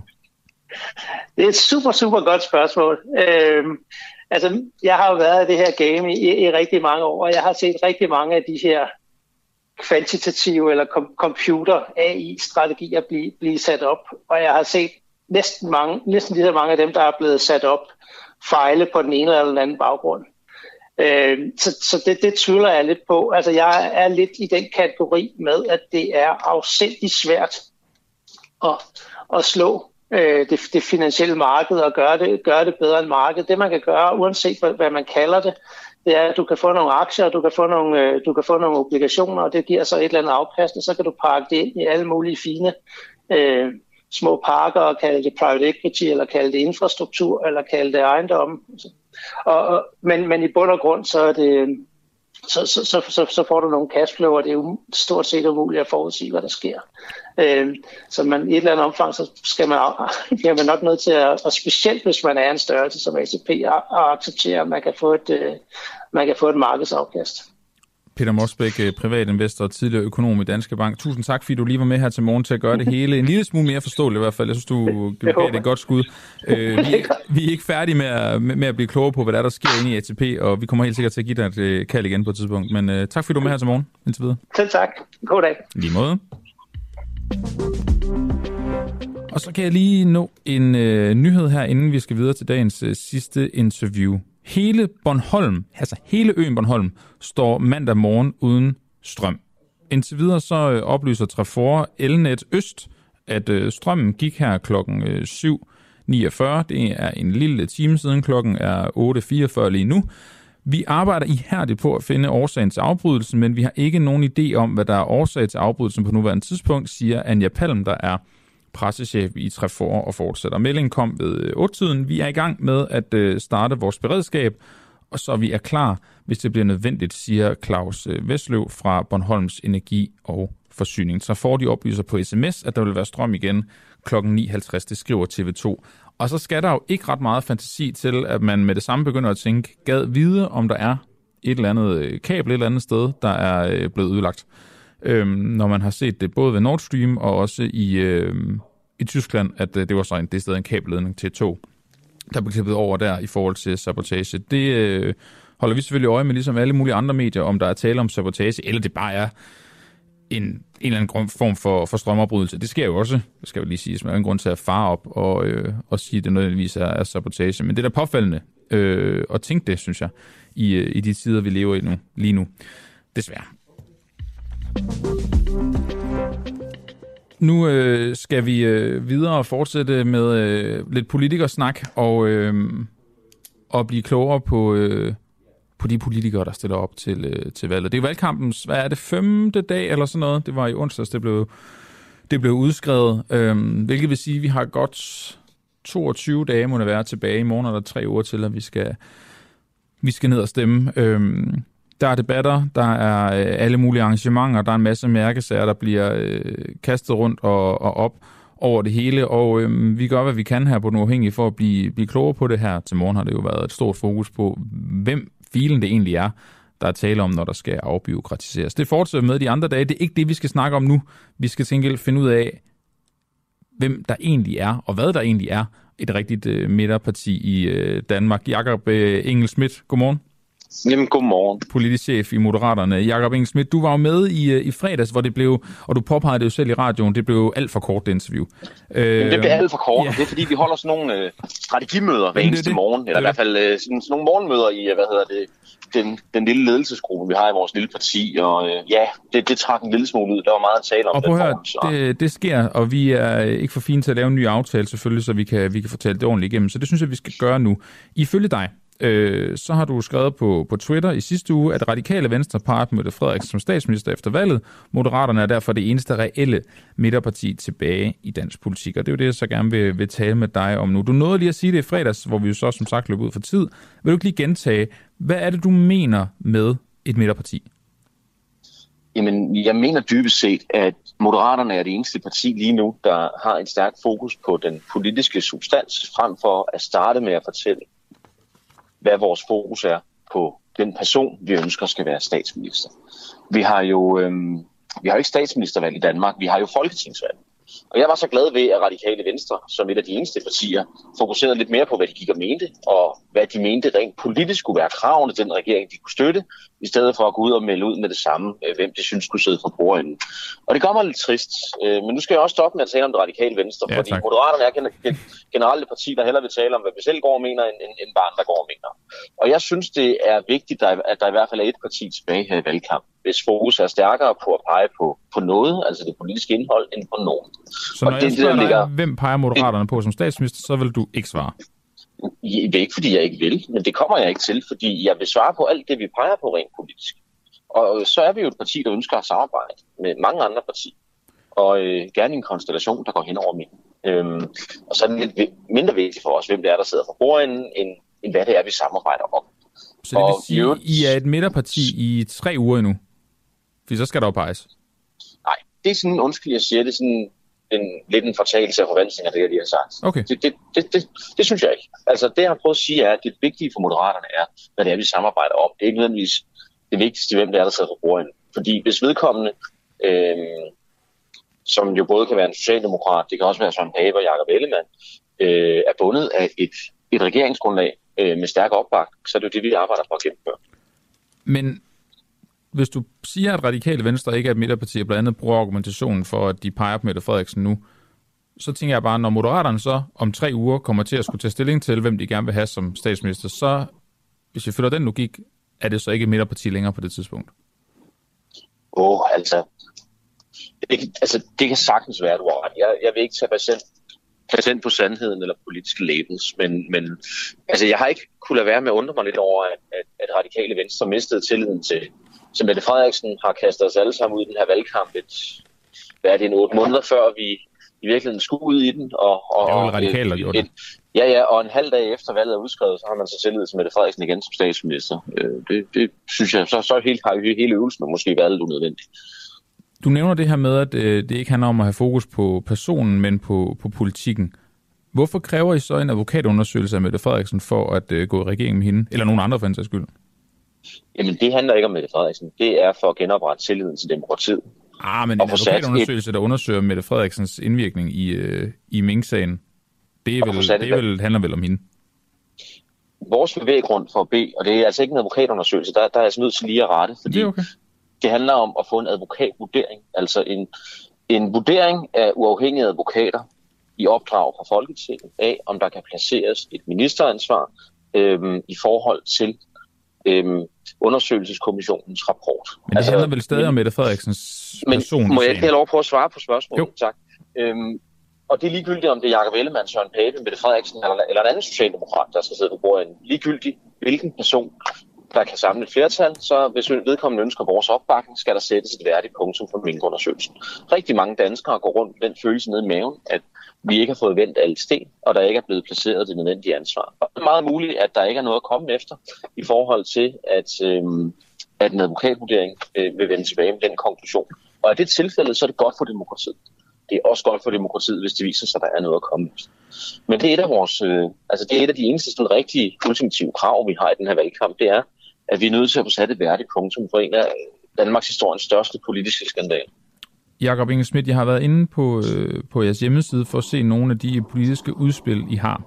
Et af ja. dem, det er, at øh, Moderaterne vil indføre en såkaldt værdighedsydelse til de øh, 10-15.000 danskere, som er psykisk sårbare, har misbrugsproblemer eller et skævt sind, som I skriver, hvor 7.000 har været på kontanthjælp i mindst 10 år. Ydelsen skal være lavere end kontanthjælp, men til gengæld slipper man for alle systemkravene.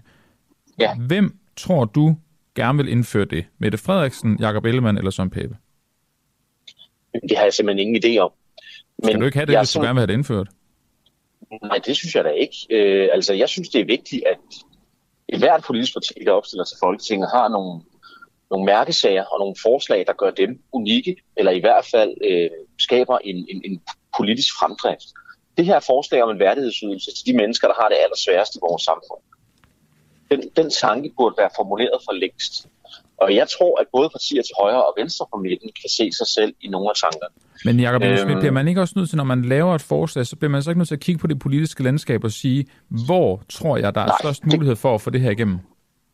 Jo, det kan godt være, at man kommer til det på et tidspunkt, men jeg synes jo, det væsentligste, når man formulerer politik, det er at have en masse kreative og gode tanker, baseret på de værdier, man har som, som, som parti og som politisk menneske.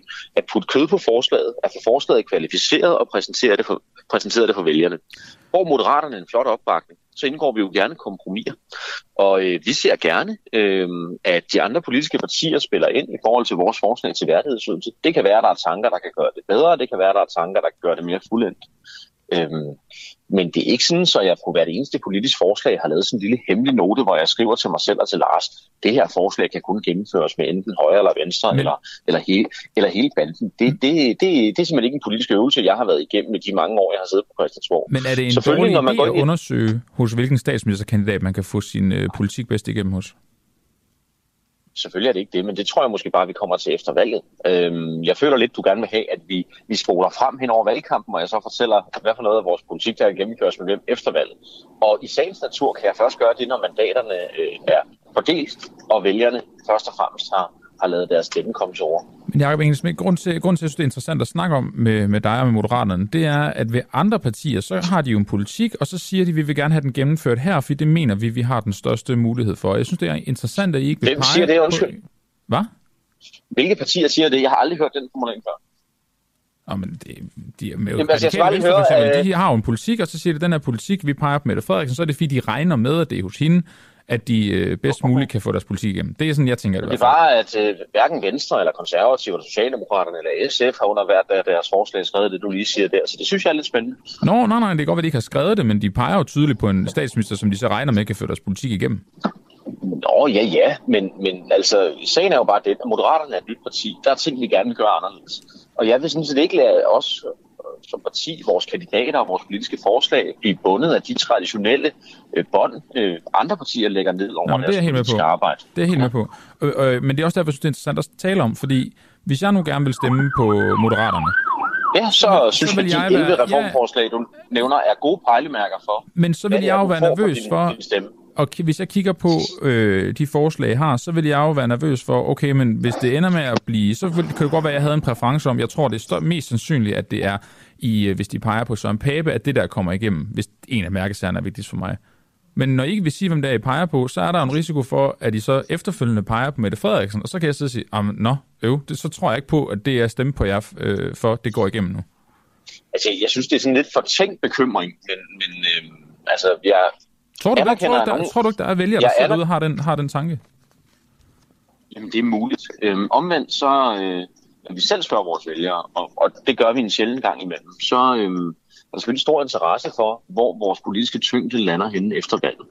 Men jeg kan jo også se, at det har en vis resonans, det her med, at vi ønsker at tale om substansen frem for bare et overfladisk personspørgsmål. Og der fornemmer jeg, at de fleste af dem, der interesserer sig for os, har en meget stor tillid til, at vores politiske leder, Lars Løkke Rasmussen, er i stand til i et forhandlingslokale at få sat et fingeraftryk, man kan genkende i alvorlig grad som det moderate aftryk. Men er det ikke netop... Og det vil jeg også sige til dig som potentielt vælger på Moderaterne, at øh, stemmer du på os, så har vi de her 11 reformforslag, vi vil arbejde hårdt for at få et hvert grundlag. Og det, øh, altså man kan jo aldrig få alt, hvad man gerne vil have i tilværelsen, og det gælder også nej, nej. politik. Men vi kommer jo ikke til at sige ja til en konstellation, hvor vi ikke kan genkende meget store dele af os selv. Men er det ikke også substans, at man gør sig klart, og gør os klar for vælgerne, det er den her statsminister, vi tror, vi kan få vores ting igennem på. Det kan jeg jo som vælger ikke gennemskue. Nej, vi har folketingsvalg i Danmark, vi har ikke statsministervalg. Nej, men, nej, nej, men er der ikke substans i, at du som parti der er, går ind og altså, siger, at vi vil have vores politik gennemført herover? Nej, det, det, det synes jeg ikke. Og det er jo også imod demokratiets reneste ånd. Altså med, at det samlede folketing øh, debatterer og vedtager lovgivningen og kontrollerer det efter regeringens minister. Øh, det er jo ikke sådan så, at der ikke kan blive gennemført kompromiser med andre partier end dem, man ønsker at samarbejde med i en regeringskonstellation. Øh, Til gengæld så øh, forstår jeg godt det fokus, nogle vælgere har. Fordi der har jo de sidste 15 år været et ensidigt fokus på, på valget af statsminister. Og det har Lars Løkke jo som gammel statsminister jo også nyt gavn af. Og derfor er det jo også spændende både for mig og ham at være i en anden situation i dag, øhm, hvor at jeg kan så konstatere, at, at de tre statsministerkandidater, der debatterede på, på TV2 i går, til sammen har knap 49 eller 49,5 procent af vælgernes opbakning. Aldrig har det tal været lavere.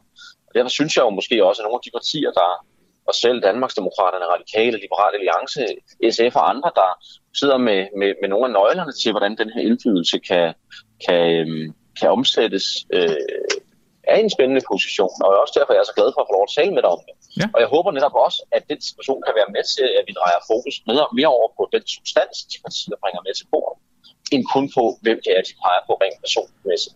Jeg tror, det er meget sundt på demokratiet, at vi taler om, hvad det er, partierne vil arbejde for og mener frem, hvor vi taler kun om, hvem det er, de kunne finde på at gøre til statsminister. Jeg har lige det... Så tak for muligheden for at være med her. Jamen, jeg synes, det er en, det er en fed diskussion, det her. Øhm, Jakob Inge Schmidt, lige her til sidst, det sidste spørgsmål, vi kan nå, inden, inden klokken den bliver ni. Har, har I, øh, for ligesom at finde ud af, hvor realistiske jeres øh, værdier, eller ikke værdier, jeres, øh, jeres forslag er, er I så i dialog med nogle af statsministerkandidaternes partier for at undersøge det? Vi taler med dem alle sammen, men det er ikke for at undersøge det. Det er da, fordi vi er kollegaer, og vi kender hinanden på kryds og tværs. Nå, okay, men så I undersøger ikke under et valg, Ej, hvor I det er kan ikke sådan, jeg har sendt et spørgeskema rundt øh, til de andre. Øh, Det er jo det er meget fristende, det kan faktisk være, at jeg skal overveje det. Altså, tak for det gode råd. Den er gratis. Tak, tak. Det er ikke sådan, at jeg har sendt et spørgeskema rundt til, øh, til, til Rasmus Bebe, der er rådgiver for, for Søren Pape, Martin Justusen, der er rådgiver for, for Mette Frederiksen, og, øh, og Simon Gosvig, der er rådgiver, hvad hedder det, råd, hvad hedder, der, er- der er rådgiver for, for Søren Pape. Hvad hedder det, BB er jo for Jacob Ellemann. Undskyld forvirringen til alle lytterne. Det er okay. Det er ikke sådan, vi, det er ikke sådan, vi har sendt et hvad hedder det, spørgeskema til de tre med henblik på at få deres respektive partiledere til, til, til at udfylde det. det. Det synes jeg vil være topmålet af arrogance fra vores side. Så, så det har vi ikke gjort. Nikolas Finsen har faktisk lige skrevet til os herinde i radioen. Grunden til, at jeg ikke stemmer ja. på Moderaterne, er usikkerheden i forhold til, hvem de vil pege på som statsminister. Ærgerligt, siger han. Ja. Men der er jo desværre altid øh, risiko ved at lancere et nyt produkt. Der er nogle forbrugere, der lige skal se, at det virker, før de øh, tør sætte ned for hylden. Mm. Og jeg håber, Nikolas han vil, vil genoverveje, men jeg har stor respekt på hans beslutning. Jakob Engel Schmidt, politisk chef i Moderaterne. Tak for en, øh, en god diskussion, øh, interview her i øh, Hus Den Uafhængige. Jeg håber, Jamen, som jeg har mig sagt mange gange nok. her i valgkampen, så er I altid velkommen. Så Godt. Vi kommer sikkert til at gøre det igen, Jacob Engel Schmidt. Øh, God dag. Det er i orden. Tak for en god snak. Hej igen. Oh, det er jo altid lidt specielt som øh, journalister interviewer, når politikerne synes, at snakken er god, men øh, det må den jo godt være. Det må godt være en, en ordentlig samtale og snak, man har, selvom øh, man går kritisk til det, der bliver sagt. Jeg synes, også, den, den var fin. Der er ikke øh, meget mere øh, uafhængig morgen tilbage for i dag.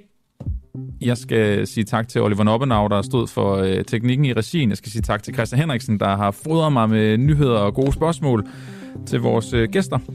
Jeg er tilbage igen i morgen tidlig klokken 7. Vi lytter så ved der. Ha' en skøn mandag.